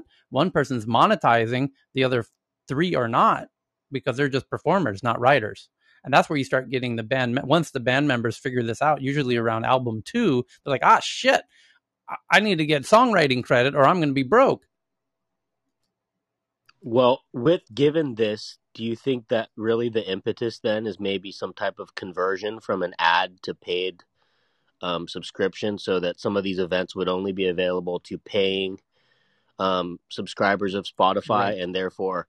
Whoever's mm. converting more would you know gain share that way so that yeah. it basically circumvents the streaming rights but it's like anyway, apportioning we're, get, we're getting um, we're getting you know, we, need, we, need, to do it we need to do a side room because we're getting off the news here but and it's a whole interesting topic so the other big news is the european central bank says it will begin a 24 month investigation phase that could lead to the creation of the digital euro by 2025 that's obvious. That's gonna happen, and I I wouldn't be surprised if it happens even faster than that, even given how slow the EU is about things like this. But they were sure fast as fuck about their vaccine passport thing, which by the way is huge news in France at the moment. And a May sent in video of riots now starting to happen over the vaccine passport in France, as uh, they're now saying it must be used to enter restaurants or even ride trains or planes. It didn't name buses, interestingly. Um, but to go into restaurants or shops, you're now going to need to prove you've been vaccinated. And that has led to two things. One, about a million people have signed up to become vaccinated. No surprise there. But also riots. Uh, and again, perhaps no surprise there.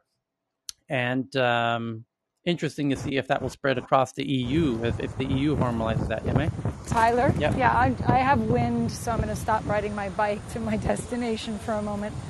Um, what's happening happened yesterday or last night in the Dutch papers is that the prime minister is now apologizing. Rutte is apologizing for releasing the the controls and the, the all the protocols that he had in place too soon, and they're asking for his resignation.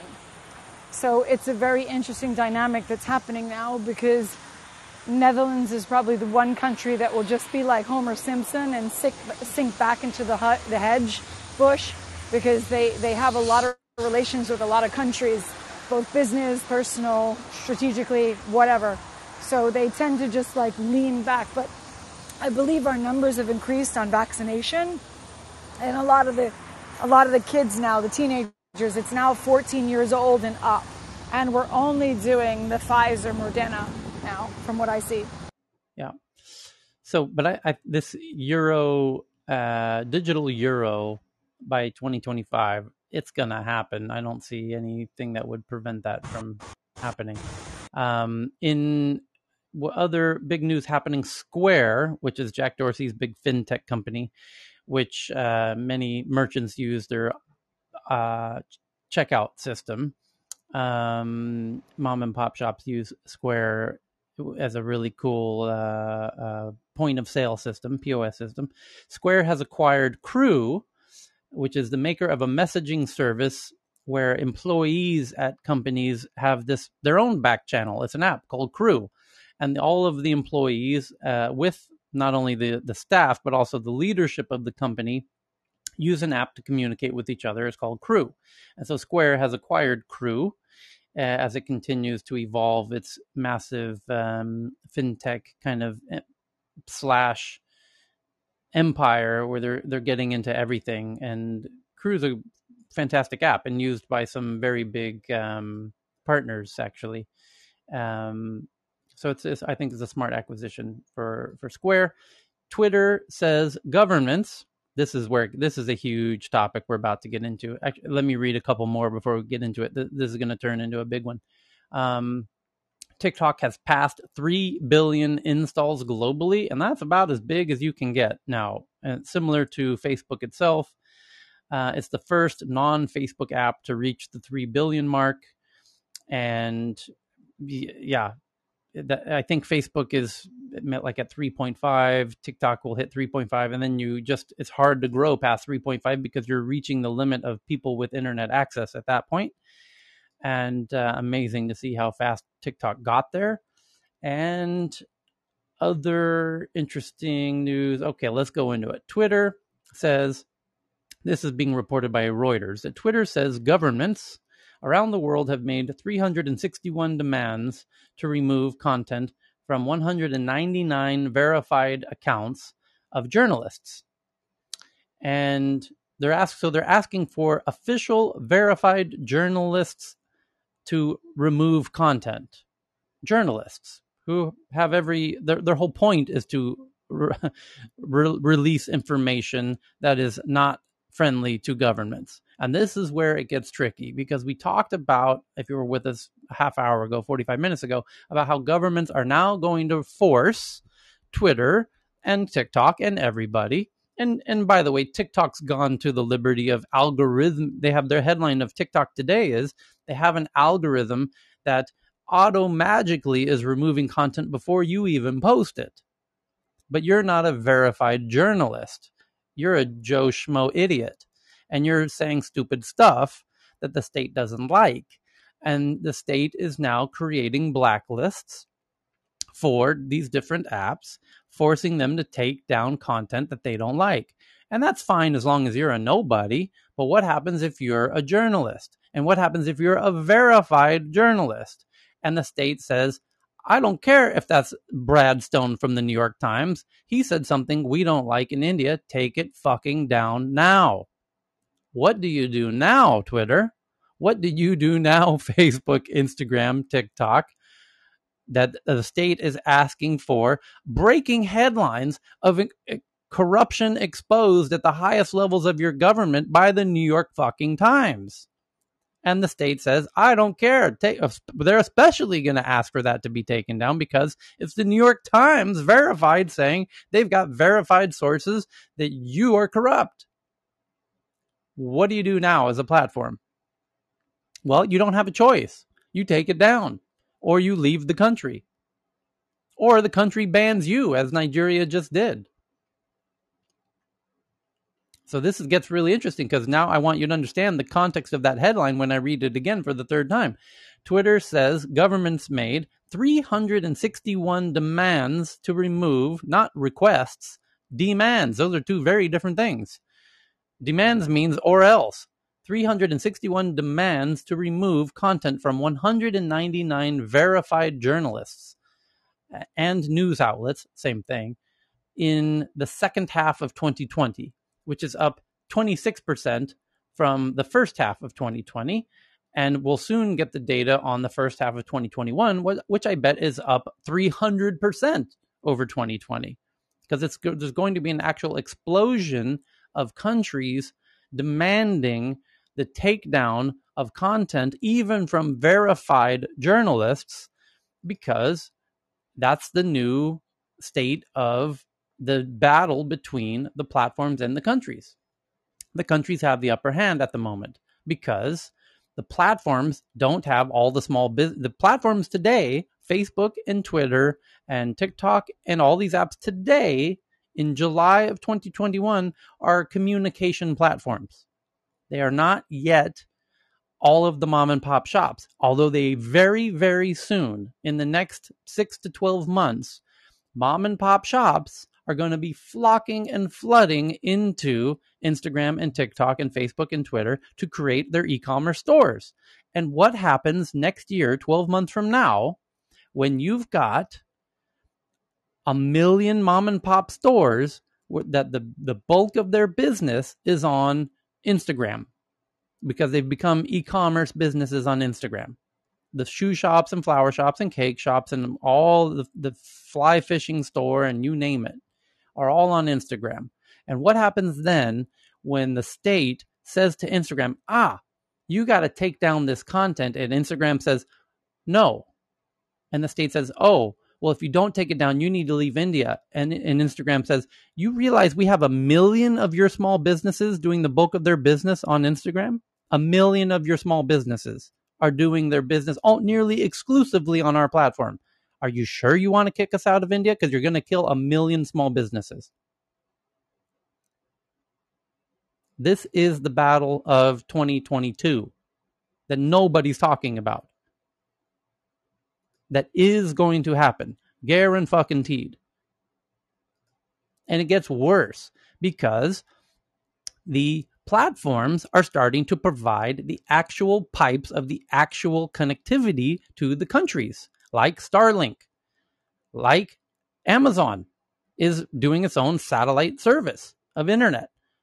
So, what happens when a lot of people start depending on the Facebook internet cable that comes from the US all the way across the bottom of the you know uh, Atlantic oh in Pacific Oceans to service the and Google's cables also Google and Facebook being the primary two who are providing actual connectivity to actual countries what happens when the country tells YouTube, oh, you take this down or else, and Google says, do you realize who owns the cable that's providing the internet to your country?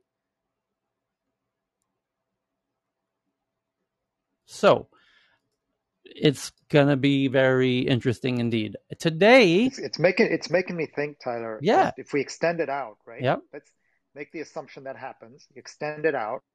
Now you've got um, the the e-commerce as a critical um, kind of uh, you know power base for these tech companies because they're they're literally uh, keeping alive small businesses in these countries, right? Which is what the uh, politicians uh, usually have a spiel about to try and try and you know gain power. So, but now I'm I'm thinking further out. They'll will they'll bring regulation, but it'll bring regulation of them as retailers, which today, if you just look now, so if you wanted to predict the kind of regulation they'll try and bring, it will be the stuff that Walmart faces or today's traditional retailers face, right? Uh, but that's going to be hard as well because today the kind of uh, regulation that that you see for Walmart and you know Best Buy to some extent, but you know the big big retailers, say in the U.S. for one, just to pick one country, is that it'll be around labor rights and and you know taking care of employees and and you know making sure that there's fairness in in pricing maybe um, and and transparency. So maybe it'll be that kind of regulation as opposed to the kind of current regulation that they can impose on the, on the tech companies.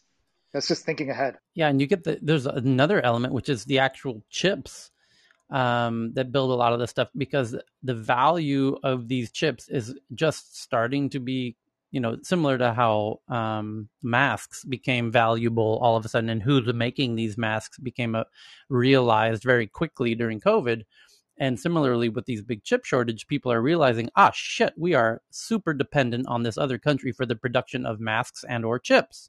And the U.S. woke up, as did a lot of places, and realized, ah, shit, we are incredibly dependent economically on these chips, and more so than the masks economically.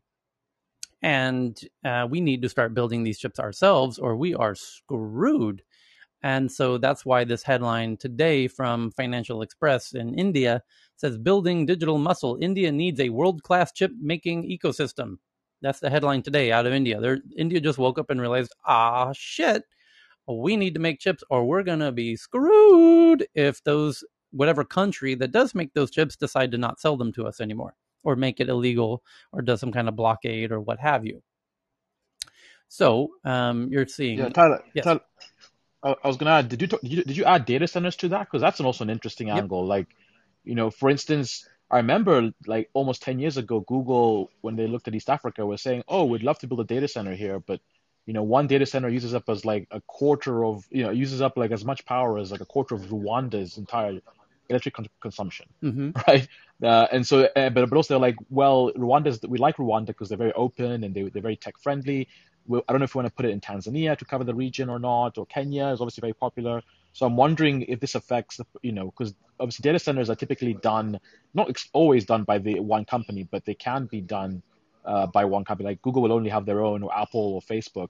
But you do have like ISPs who then also have like data centers for others, right? Uh, I, I, don't, I don't know if you know, and of course Amazon coming in as well.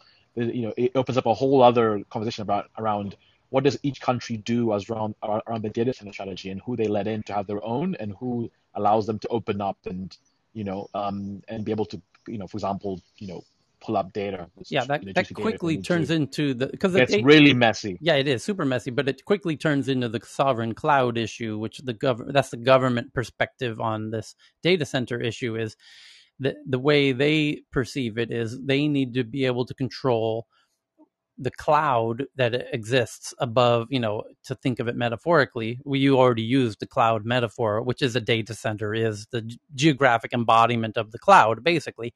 And so they want to not only control that the data center is on their sovereign land, but they also want to control the data that goes in and out of that data center uh, in the metaphorical cloud, such similar to how they control what goes in and out of their borders uh, physically any physical goods that go in and out of a of a nation. They have import taxes and um, and the like, and they're going to do the same with data as well in the near future. They're going to start treating data no differently than they treat physical goods going out of their physical borders. They're going to tr- treat treat data going in and out of their cloud in a very similar way.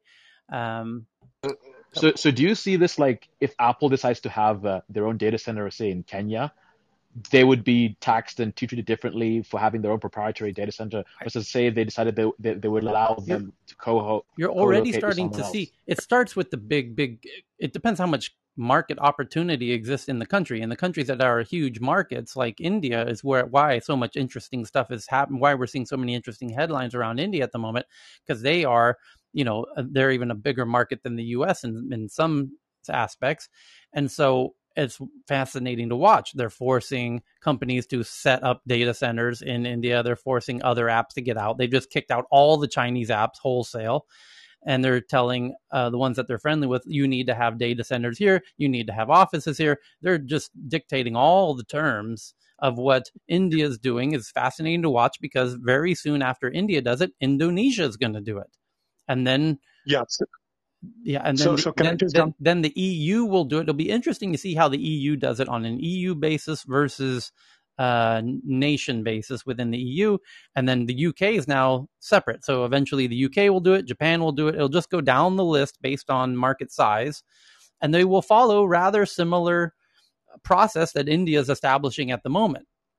You were saying, Vinay? Yeah. Yeah, so I was just going to say yesterday we were talking about the Mastercard issue, right? And uh, I actually did some digging and spoke to oh, somebody well, in well, American But Vinay, Express. You, you're talking about something that you and me and ten other people know. Let's explain it to the rest of the class. India just shut off Mastercard in India because they need to now so comply with India's new data collection scheme for how they're telling Mastercard they must do data in India. And Mastercard yeah. didn't comply, and they told Mastercard, "Good, you're done. Bye bye." It was nice knowing you, MasterCard. You do it our way in our country or get the fuck out of our country. And that's how it works. Yeah, so, and that's how it's going to yeah, so work, not just in India, but everywhere else. Every country is going to have a different scheme for how they want all of these companies to operate. And it, it starts to become incredibly complex to comply. The compliance internationally is it going to become too difficult for small companies to manage. And that's where there's going to be third party solutions. In the short term, the big companies have the resources to deal with this headache of international compliance. And that's going to create a moat that's going to make it harder for small companies to uh, compete with the bigger companies that have the resources to comply with all of this international compliance. But we're now starting to see separate companies uh, starting now that are going to be that you're going to hire almost like an accountant to help you deal with the international compliance, Vinay? Yeah, so the, the point is, and, and I want to link it back to the data center. What the rules are basically is that all of these international credit card companies must store their data only in India and no mirror sites should be allowed outside India. So American Express, Discover, and MasterCard are no longer allowed to issue any new cards until all Indian consumer credit card data stays only in India with no mirror sites allowed anywhere else. You know what's funny about that? Already done you, that. you know what's funny about really that, Vinay? So they they happen to do that in a very clever way that hurts MasterCard or the other ones you named without hurting the actual merchants who accept MasterCard currently in India. So it's of no detriment or, or loss to everyone who accepts MasterCard locally in India today, right? They feel no real difference. Yeah. But MasterCard, it sure hurts them and surely in, in, in incentivizes them to change uh, to make the necessary changes because they're no longer able to grow. But every mom and pop shop who only accepts MasterCard, no problem. You can still continue to accept MasterCard. So it's not hurting the small businesses, but it is hurting MasterCard. And that becomes very interesting when we analyze what's going to happen when Twitter has some journalist exposing the fraud of the government in whatever country. Let's use India as an example because this is bound to happen in the next 12 months the New York Times or some big Washington Post, Wall Street Journal is going to have some very verified journalist with very verified sources exposing some very big, uh, embarrassing thing that the state is going to be very embarrassed about. And they're going to insist, as we've done countless times before, hey, Twitter, it's just another Wednesday, take down this content. And Twitter's like, ah, shit, that's the New York Times. We can't take it down. And India's going to say, no, no, no, you're going to take it down or you're going to have to leave. And then Twitter's at that 12 months from now going to remind India, well, it's a little different this time, India, because we have a hundred, uh, we, we have, you know, a million businesses that are built on Twitter in India. And India's going to, now we know what India's going to say as a response because of what they're doing with MasterCard in this case. They're going to say, ah, that's fine. Those businesses can stay here, but uh, you're no longer allowed to add new businesses in India. Yeah, and, and by the way, this didn't just go to Mastercard and stuff. Even Indian banks, which had data, which were uh, hosting all their data in data centers around the world, were asked to move all their data to data centers that are physically in India. Right. And uh, AWS and all the others have started growing like crazy, setting up data centers, fastest growing yeah. tech sector it's, here. It's such a slippery slope. That means all new fintechs potentially in, in, in India or or operating in India or other emerging markets might have to think about thinking about a local um, uh, data center for them to you know they can't just automatically use AWS or whatever it is. They have to really go in there and, and work with a local data center potentially if they're going to attack that market in the fintech, especially healthcare and other areas. But fintech, it, I think, it, is going to be a huge, put, huge effect. It could put the data centers in a superpower position potentially because there's only a few of them: AWS, Google Cloud, Microsoft Azure, and then if you're a fintech and you want to get into some market, they're going to tell you, well, you got to pick between one of the three. We are here. We we are on the ground. We're compliant, and we can help give you visibility.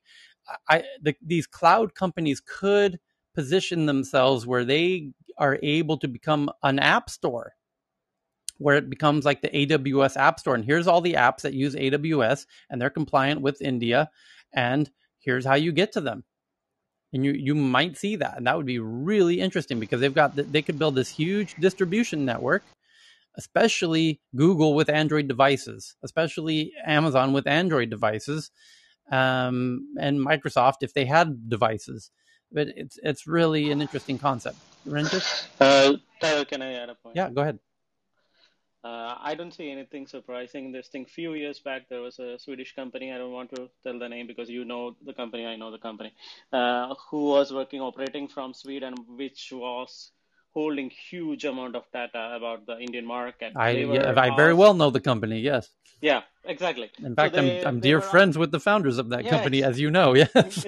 me me too. So that's why I don't want to tell the name. So they were asked to move to India, and this was like years back. Uh, number two, uh, this this also deals with the future laws related coming to crypto. Because if they are using this mastercard and stuff like that and the data is holding in us or anything they can't create a good law about crypto shutting down any crypto exchanges and all that. Because all these mastercard and visa already giving away cards connected to the exchanges and coins number two. Number three this uh, data centers in a specific region that is quite common in i mean any banks. I know my wife is working with a bank over here and aws was asked to put the data in europe specifically and that delayed their project for almost six months.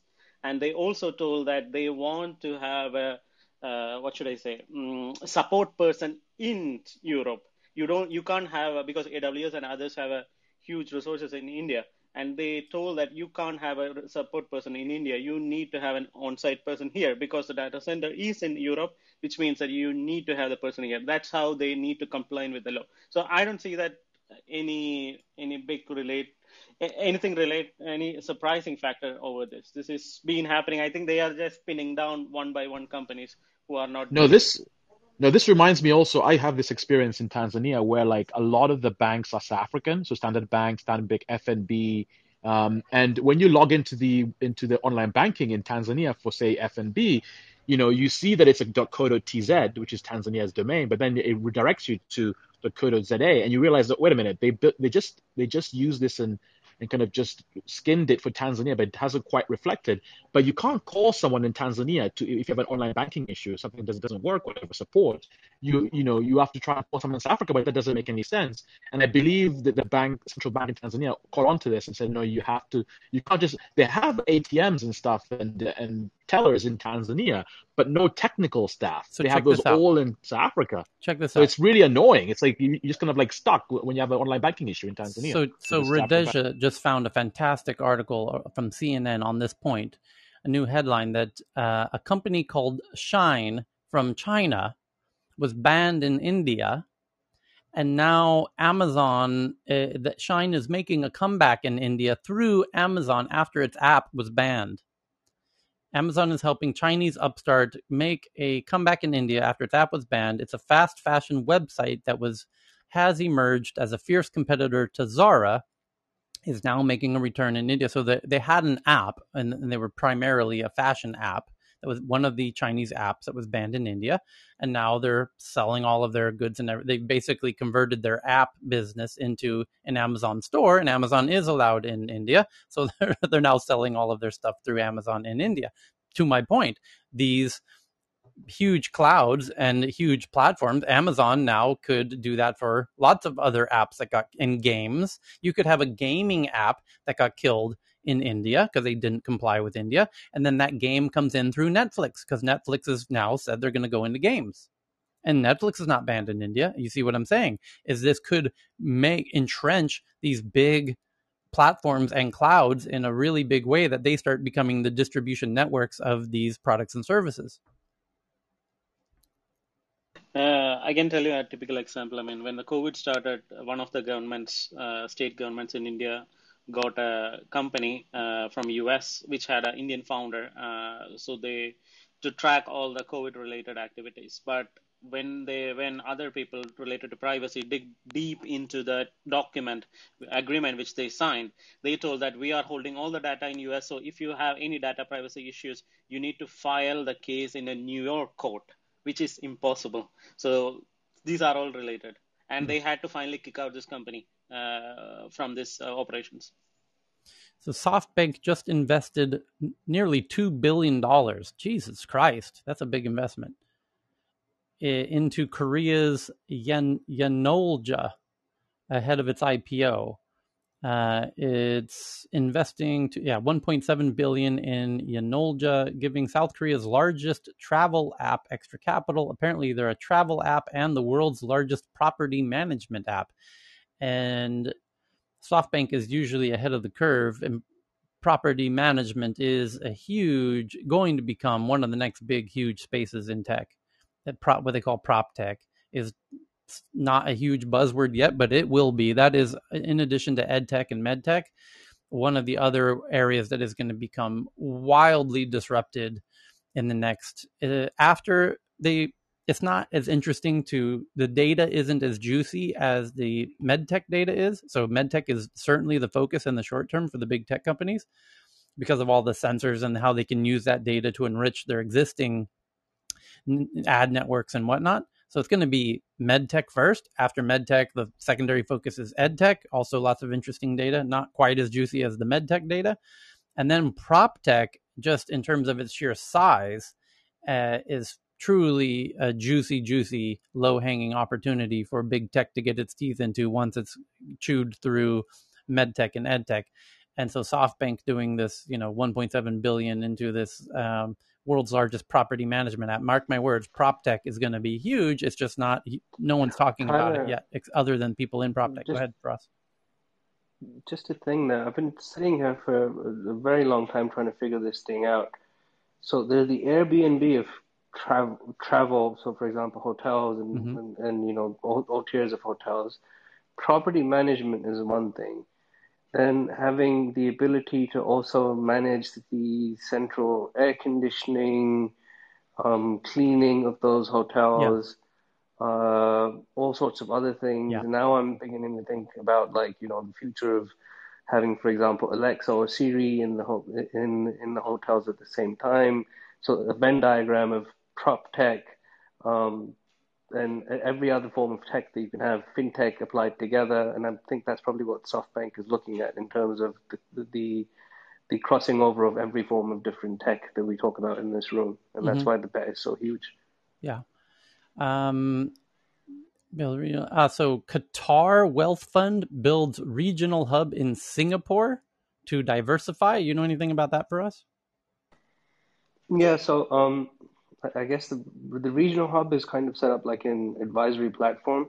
So it's kind of um, bringing together Singapore, Europe, and the United States. I think is what they're trying to do. Um, they've chosen Singapore as their headquarters, and the investment strategy is an allocation towards combinations of you know different asset classes, different um, companies, etc., and different tiers of capital into all three regions, um, in, hmm. and Singapore is is in particular focus of it. Interesting. So the you sent in. I just tweeted that tweet out that you sent in. I'm tweeting out another one about a Delta pilot is now suing Delta for one billion dollars, claiming that Delta stole his app. He made an app called Crew, the Crew app, and Captain Craig Alexander says he developed an app for flight crews. He claims Delta stole and used his technology in its own tool. and it was used. Delta Airlines was sued for more than a billion by one of its own pilots who claims he developed a text messaging app for flight crews that the airline stole and used as the basis for its own app. Captain Craig Alexander sued Alexander based Delta for trade secrets theft in Georgia state court. He claims he spent $100,000 of his own money to develop the Crew Live app, which he pitched to the airline as a way to address crew communication snafus after disrupted flights. Delta turned him down, but went on to launch its own identical tool. Delta stole like a thief in the night. and def- as he says in court, and defrauded its own loyal employee.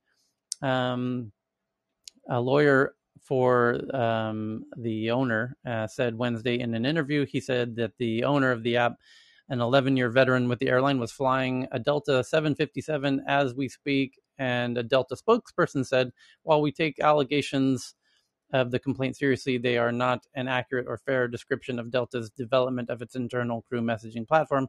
A five hour power outage that resulted in hundreds of flight cancellations in August cost Delta more than $150 million. The pilot said in the suit he emailed Chief Executive Officer Ed Bastian at the time saying he had a solution. Bastian allegedly responded promptly and referred Alexander to the company's new Chief Information Officer.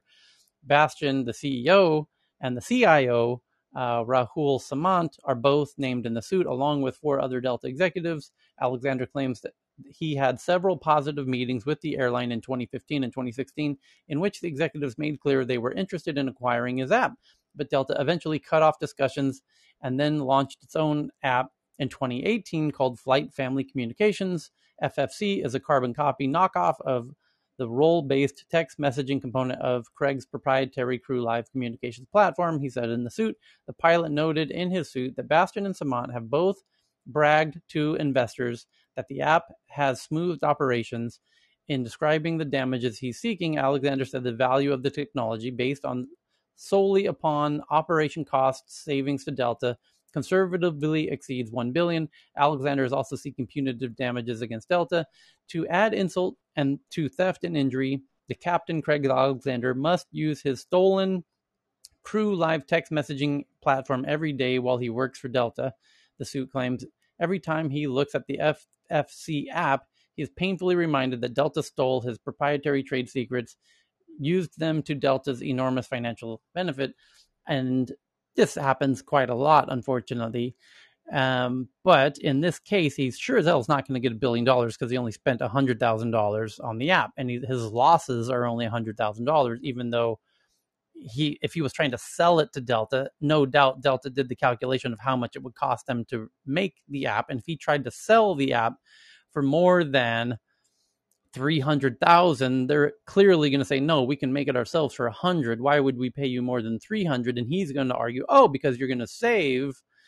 Uh, you it cost you 150 million in headache when things go bad and they're going to say yeah but it only costs us 100 to make it so why again should we pay you more than 300 to buy yours and his excuse that well the problem it solves is so big isn't going to hold up unfortunately as much as he wishes it would so it seems like he tried to oversell it when tech is becoming easier and easier and easier to copy. He needs to take that into account. The question of the trade secrets will come down to did he sign any paperwork with the company around not, you know, um, maintaining his rights to all of his innovations and prohibiting it's called a non-disclosure agreement, which would prevent Delta from using any of his trade secrets. And so if Delta signed any of those things, which I can guarantee you they did not, they would not sign anything prohibiting them from copying what he's made. They're not stupid. They did not sign that stuff. So he's going to be fucked. I can tell you how this court case is going to end right now. He's not going to get anything because they didn't That's sign anything.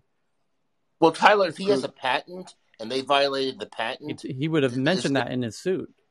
Oh, okay. Because I was I didn't didn't mention that in the article either. Right. I was he keeps saying it's proprietary. Didn't didn't mention the word patent. Yeah, but he's, he's he he keeps using the word trade secret.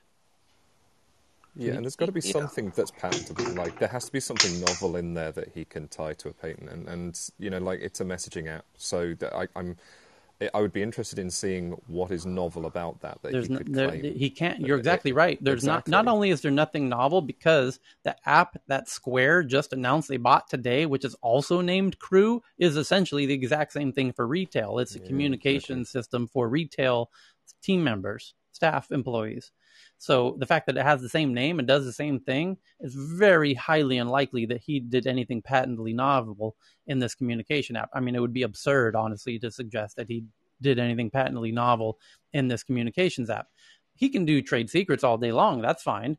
If he voluntarily exposed those trade secrets without any kind of signed agreement from Delta s- signing an agreement saying they wouldn't steal his trade secrets, then of course he can sue them. If they didn't sign anything agreeing that they wouldn't take advantage of whatever he's revealed in those meetings, then he's shit out of luck, which I can assure you he is. Just for bad press's sake, they'll probably pay him something and, and get it done with. He's not going to get much out of it. But it's just, you know, it's just, yeah. I mean, this is the difference between an, an invention. Well, he should have made sure they signed something before he showed it to them, or not try to sell it for more than it was worth. Because then they just do the calculation and said, "No, fuck it, we can make it for a hundred thousand. We're not gonna, we're not gonna pay you. We're gonna offer you two hundred to avoid this press. This headline that just came out is gonna cost Delta, I don't know, a hundred thousand dollars in lost business. So they they took that into account when they did the calculation of how much they're going to pay him. They're going to pay him more than the hundred thousand it cost him to make it. We're going to triple it. We're going to pay you three hundred thousand. Seemed like he was looking for some person. He should have done a some kind of rev share deal model with them that would have um, based on prevented losses in the future. Although that would be very hard to do. But um, anyway, it's unfortunate but the, it's something for entrepreneurs to keep in mind. That's why we mention it. Thanks to Faraz for sending that in. And Faraz sent in another one that says the next pandemic can be averted with AI and apps and big data. And of course, it can by governments who run effectively, like Singapore. And um, but it likely won't be like in places like America, where Apple and Google's CEOs got together to build the technology to enable this in America, and it got totally trashed, totally ignored and abandoned. And that uh, meeting between a very unprecedented, uh, remarkable meeting between the CEOs of Apple and Google to unite to enable a vaccine kind of passport system or tracking system, rather. It was a COVID uh, um, exposure tracking system that could utilize both Android and iOS and it went nowhere because America's completely the like the just incapable of leveraging tech for these kinds of things. So as as much as I'd love to believe the headline, it's true in countries that can take advantage of it, like Israel, like Singapore, uh, that the next pandemic can be averted with AIs and apps and big data. Um, and in countries that allow Palantir to use it, which the NHS did to some good effect, but although they got about a bunch of negative blowback. Anyway, um, COVID has accelerated research efforts on stopping infectious diseases from jumping to humans and other vaccines to combat them.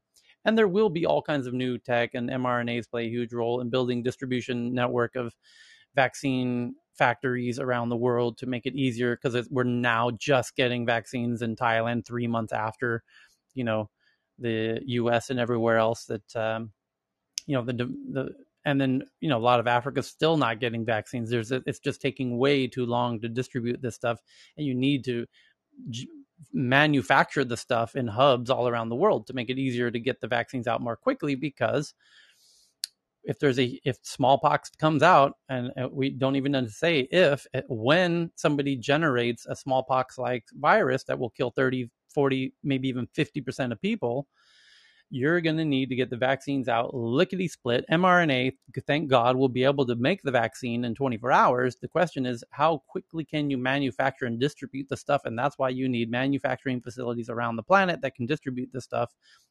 immediately when you've got a virus that's killing 40% of people who become infected with it. That's the new game. And um, that will happen, give it five years. Why Wall Street is afraid of the digital dollar. The idea of the government backed virtual currency has support in policy circles, but Wall Street sees a threat in consumer finance dominion.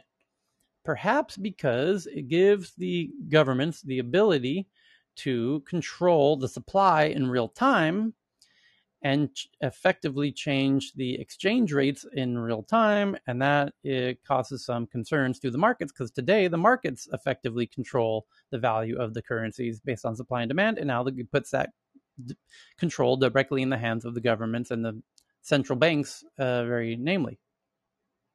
So that's why I'm that's why I'm guessing why I haven't read the article, but it says imagine logging onto your account with the US Federal Reserve, right? That's the one who's now going to have all the power that with your laptop or phone, you could zap cash anywhere instantly. There'd be no middlemen, no fees, no waiting for deposits or payments to clear. That vision sums up the appeal of the digital dollar, the dream of futurists, and the bane of bankers. It's not the Bitcoin bros or the other cryptocurrency fans pushing the disruptive idea, but America's financial and political elite. Fed Chair Jerome Powell promises fresh research and a set of policies a set of policy questions for Congress to ponder this summer. The former chairman of the Commodity Futures Trading Commission is rallying support through a nonprofit called the Digital Dollar Project, a partnership with consulting giant Accenture. To penetrate American values such as free enterprise and the rule of law, we should mon- modernize the dollar, he recently told the U.S. Senate Banking Commission. For now, the U.S. dollar remains the premier global reserve currency and preferred global tender for international trade and financial transactions, but a new flavor of cryptocurrency could pose a threat to that dominance, which is part of the reason why the Federal Reserve Bank of Boston has begun working with the MIT on developing prototypes of the digital dollar platform. Other governments, notably China's, are ahead in digitizing their currencies. In these nations, regulators worry that the possibility for fraud are multiplying as more individuals embrace cryptocurrency. And Steve Mnuchin, former President Donald Trump's Treasury Secretary, said he saw no immediate need for the digital dollar. His successor, Janet Yellen, has expressed interest in studying it. Support for a virtual greenback cuts across party lines in Congress, which will have a say on whether it becomes a reality. And there will be so much infighting that it will never happen. We can safely say that now in the US. Unless it gives some disproportionate advantage to China, and then we will collectively agree we need to stay up ahead of China and settle our uh, differences between Republicans and Democrats and move forward. Unless the banks say no, and then it will slow it down again. and the banks will say no because the banks have the power uh, now and they don't want to lose it. And it will be a power battle between the banks and the government. And the question is who will win there? It's fun, America. It's a really fun game. Anyway, um, Tyler, I'm yes. going to interrupt you one second. Um, in the middle of a conversation, Faraz just got uh, he just got uh, kicked out of the room. So I, just a personal request. It's not from anyone else. Uh, please, please unblock. It's not helpful. Thanks. How do you get kicked out of the to. room? He is clearly blocked by somebody on the stage right now. Ah, so he left and can't. He's not able to rejoin. No, he just you get kicked out if somebody blocks you. I think. Anyway, he can't get in. It's it's it's a blocking thing. Ah. So somebody on stage right now is blocked uh, for us. I don't think that's true anyway. though. Huh, that, that doesn't okay, seem that's right. If two people are on stage. Well, he could find out by trying to DM the people he thinks that it might be. yeah, that's that's what he's doing. So yeah, it's not going to be uh, hidden for long. Right. So um, yeah, if you're blocking, it might be smart to unblock him before he figures out who you are. So um, BCI those three letters are going to become huge. It means brain computer interface.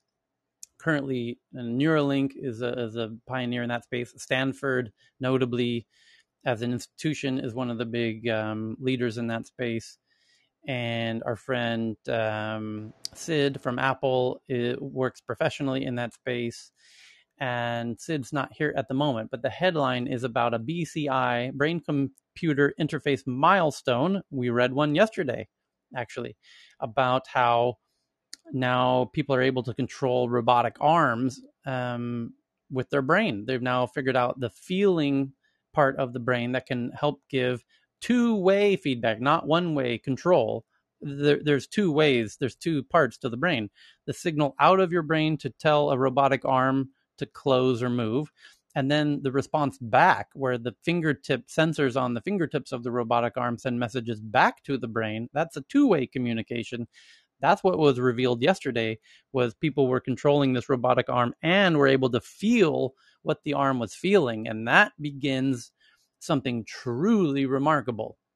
Because if we can correctly identify the parts of the brain that are responsible for the sensation of touching then VR becomes not just uh, a visual and audio experience, it also becomes a physical experience. And then it becomes indistinguishable from teleportation or complete. Um, what's the word I'm looking for? Um, um, what did they have in Star Trek where you create a holodeck like experience? Because then you're in that environment and are able to feel what's happening in that environment and that's just mind blowing because your the, the the parts of your brain responsible for touch will be activated in that environment, and then you're hugging grandma who passed away, uh, you know, years previously, and you know, due to other technologies that are also advancing, headlines we read in recent weeks or days even about f- voice printing and and face printing, they'll be able to put grandma's face and voice onto existing actors. And it's it's going to be truly mind blowing. So, anyway. Also, in a more dystopian sort of comment, the disassociation from reality uh, and, and, and your own body and whatnot. The th- thing to quickly note on this just is that uh, a, um, a, lot of these that I've seen and looked into, and I don't work in this industry, but a lot of them uh, they reconnect to the nerves and whatnot, and the feelings that you get are the feedbacks from the sensors. But it's more like a it's it's more like a, a, like a pressure. It's been described as like a pressure. So it's it's the sensation of something happening in the sensors and giving feedback, but not in the same way that say if a person lost a limb or, or they they still had two arms that they would understand what the sense of touch feels like. So I think there's still a long way to go for that. Um, but that sensation of pressure and then how much pressure, electrical pressure, is being felt, um, it's quite often described as like a vibration in, in the nerve, um, can indicate like the how much pressure that the device is squeezing on something. So whether an object is is sort of you know hard or, or squishy or large or small and that kind of thing. But it, it's really cool. It's very very cool. Yeah, and the headline today from Nicholas, who's uh, uh, you know a VR guru himself in Stockholm, says new research from UC San Francisco with support from Facebook. Perhaps not a surprise, well, although that's kind of a new revelation, actually, that Facebook is now getting into the brain computer interface game. And now you know why they're getting into the brain computer interface game because of their tremendous focus on VR. Because VR will be fundamentally um, become a whole new uh, thing with brain computer interface uh, due to the touch sensation alone and for other reasons as well. The first time someone with a severe speech lo- oh this is the headline in this case from facebook's own website by the way tech.fb.com so it's tech.facebook.com says there's a bci milestone. New research from university of california san francisco with support from facebook shows the first time someone with severe speech loss has been able to type out what they wanted to say almost instantly simply by attempting speech. So they're now controlling the computer speech output by controlling their own attempted speech output, and they're able to translate the attempted speech output accurately. That's amazing. So people who are unable to speak now can speak with computer assistance. Tyler, can I say something? Yes. Just quickly. So I never got a chance to DM whoever it was that blocked me. Next time someone wants to block me, guys, just just come out and have a chat with me in a separate room. Yeah. How how did you get back in? Out. I don't know. I just got back in, but whoever the little mouse it's because was, of the statement we can always have a chat. Oh, because somebody unblocked you. Okay. Yeah, somebody made a wise choice. Yeah. All right. You still there, little mousey? okay. So Tyler, yes, I um I don't think I, it just sort of dawned on me. I'm not sure if anybody's aware, but Facebook built almost, I would say, a completely separate campus for their entire Oculus team, yep. which I can only assume also includes anybody working on all their VR products, which is actually like 15 miles north of where Facebook sits in Menlo Park. Um, the entire Oculus team, well, obviously this happened before because it's just being finished now in Burlingame. Um, so it's all now that I'm listening to you say this, I'm like kind of like, oh, that's really interesting because it goes far beyond what we originally thought, right? Mm-hmm. Yeah, um, super, super, super interesting. Yep, and Burlingame is not that far from UCSF. Uh, you're getting quite close to the UCSF campus there by the ballpark. Um, anyway, um, Mastercard and Verizon announced their 5G partnership. We covered that. What uh, other other headlines? Oh, N26, the neobank, now getting into the buy now pay later game. There it is. All the neobanks themselves now getting into it, like uh, Monzo, N26, uh, Revolut, and I I don't know if the others have done it, but N26 is one of those new neobanks uh, that is now doing that. India uh, company called InShorts raises 60 million uh, to help drive uh, e-commerce and uh, for um, social commerce. So more social commerce booming. We AT&T, Samsung, Qualcomm help launch 6G research center at University of Texas. So we're now getting ready for 6G. And if you really want to know what's going on with 6G, head over to Stockholm and go visit Ericsson. And Re- Revolut is in the news. They raised $800 million from SoftBank and Tiger, Tiger Global both. Well, that, that we we often joke. Uh, usually, when there's these big headlines of huge fundraisings of you know near a billion dollars, usually Tiger Global's involved or SoftBank. This might be the first time I've noticed that both. They actually got both, valuing um, Revolut at $33 billion, almost six times more from, than just a year ago. And these neo banks are indeed booming, and the traditional banks better wake the fuck up uh, because these neo banks continue to add more features and functions and products and services by the day. As we just read in the last headline, they're adding buy now, pay later, and all these things that customers really want. And they're partnering with social commerce apps directly. And traditional banks really need to wake up because fintech is he- moving head forward very quickly, and um, it's it's it's going to get real interesting for traditional banks. So Facebook, we covered that. Netflix starting video games, we covered that. Let's hey, Tyler. Yes. I was just gonna add that um, the Neo Bank, um, I don't know if I mentioned it, but uh, a Nigerian fintech startup, FairMoney, they just raised, I think, um, early uh, July, forty-two million dollars Series B fund. Um, that's exactly what they are doing. They in fact secured even a microfinancing license so that uh, because I think the Nigerian government are trying to have a new framework for you know who who is uh, extending um, pay, pay. Sorry, Messi. Sounds like you cut out there. I've got other headlines here, real quick. Cheryl sent in one that AI uh, Singapore Singapore launches competition to design solutions for detecting fake news. Trusted Media Challenge, aimed at attracting AI community to design solutions that will help detect fake media, which just launched by AI Singapore, a national research foundation. And then Karam sent in one that Sam's Club, which is a huge um, retailer, unveils a new pilot where shoppers at Sam's Club can scan items and have those items shipped home. And that's fantastic. That's truly awesome because in Sam's Club usually the you have to buy large quantities of products and you need to bring a truck to Sam's Club often to to shop effectively there because they make you buy large volumes of things. You can't buy one box of cereal, you got to buy 20 boxes of cereal. And so the idea to have everything shipped home just by scanning the barcode is quite interesting. But no doubt they'll make it uh, even easier and do what Target's doing, which is you can Target now allows you to shop on the app and then notify them that you're outside and they'll bring it to your car. And in the very near future, they will both realize the real solution is combining those two things. You buy it from the app and then it gets delivered to your house.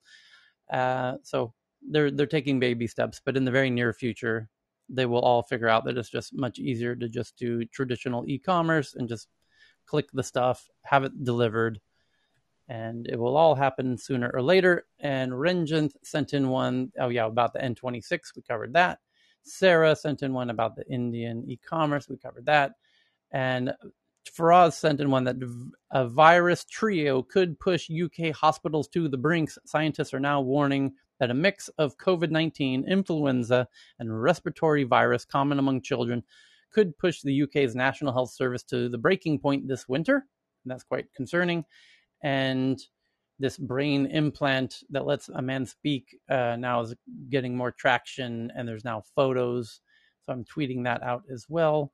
And let's save the rest of these 5,000 tweets that everyone sent in for when we meet again in five hours and 15 minutes. So everyone can go take a bio break, eat some food, uh, do some tweets, hug your loved ones, and have a fantastic day. And we will meet again in five hours and 15 minutes.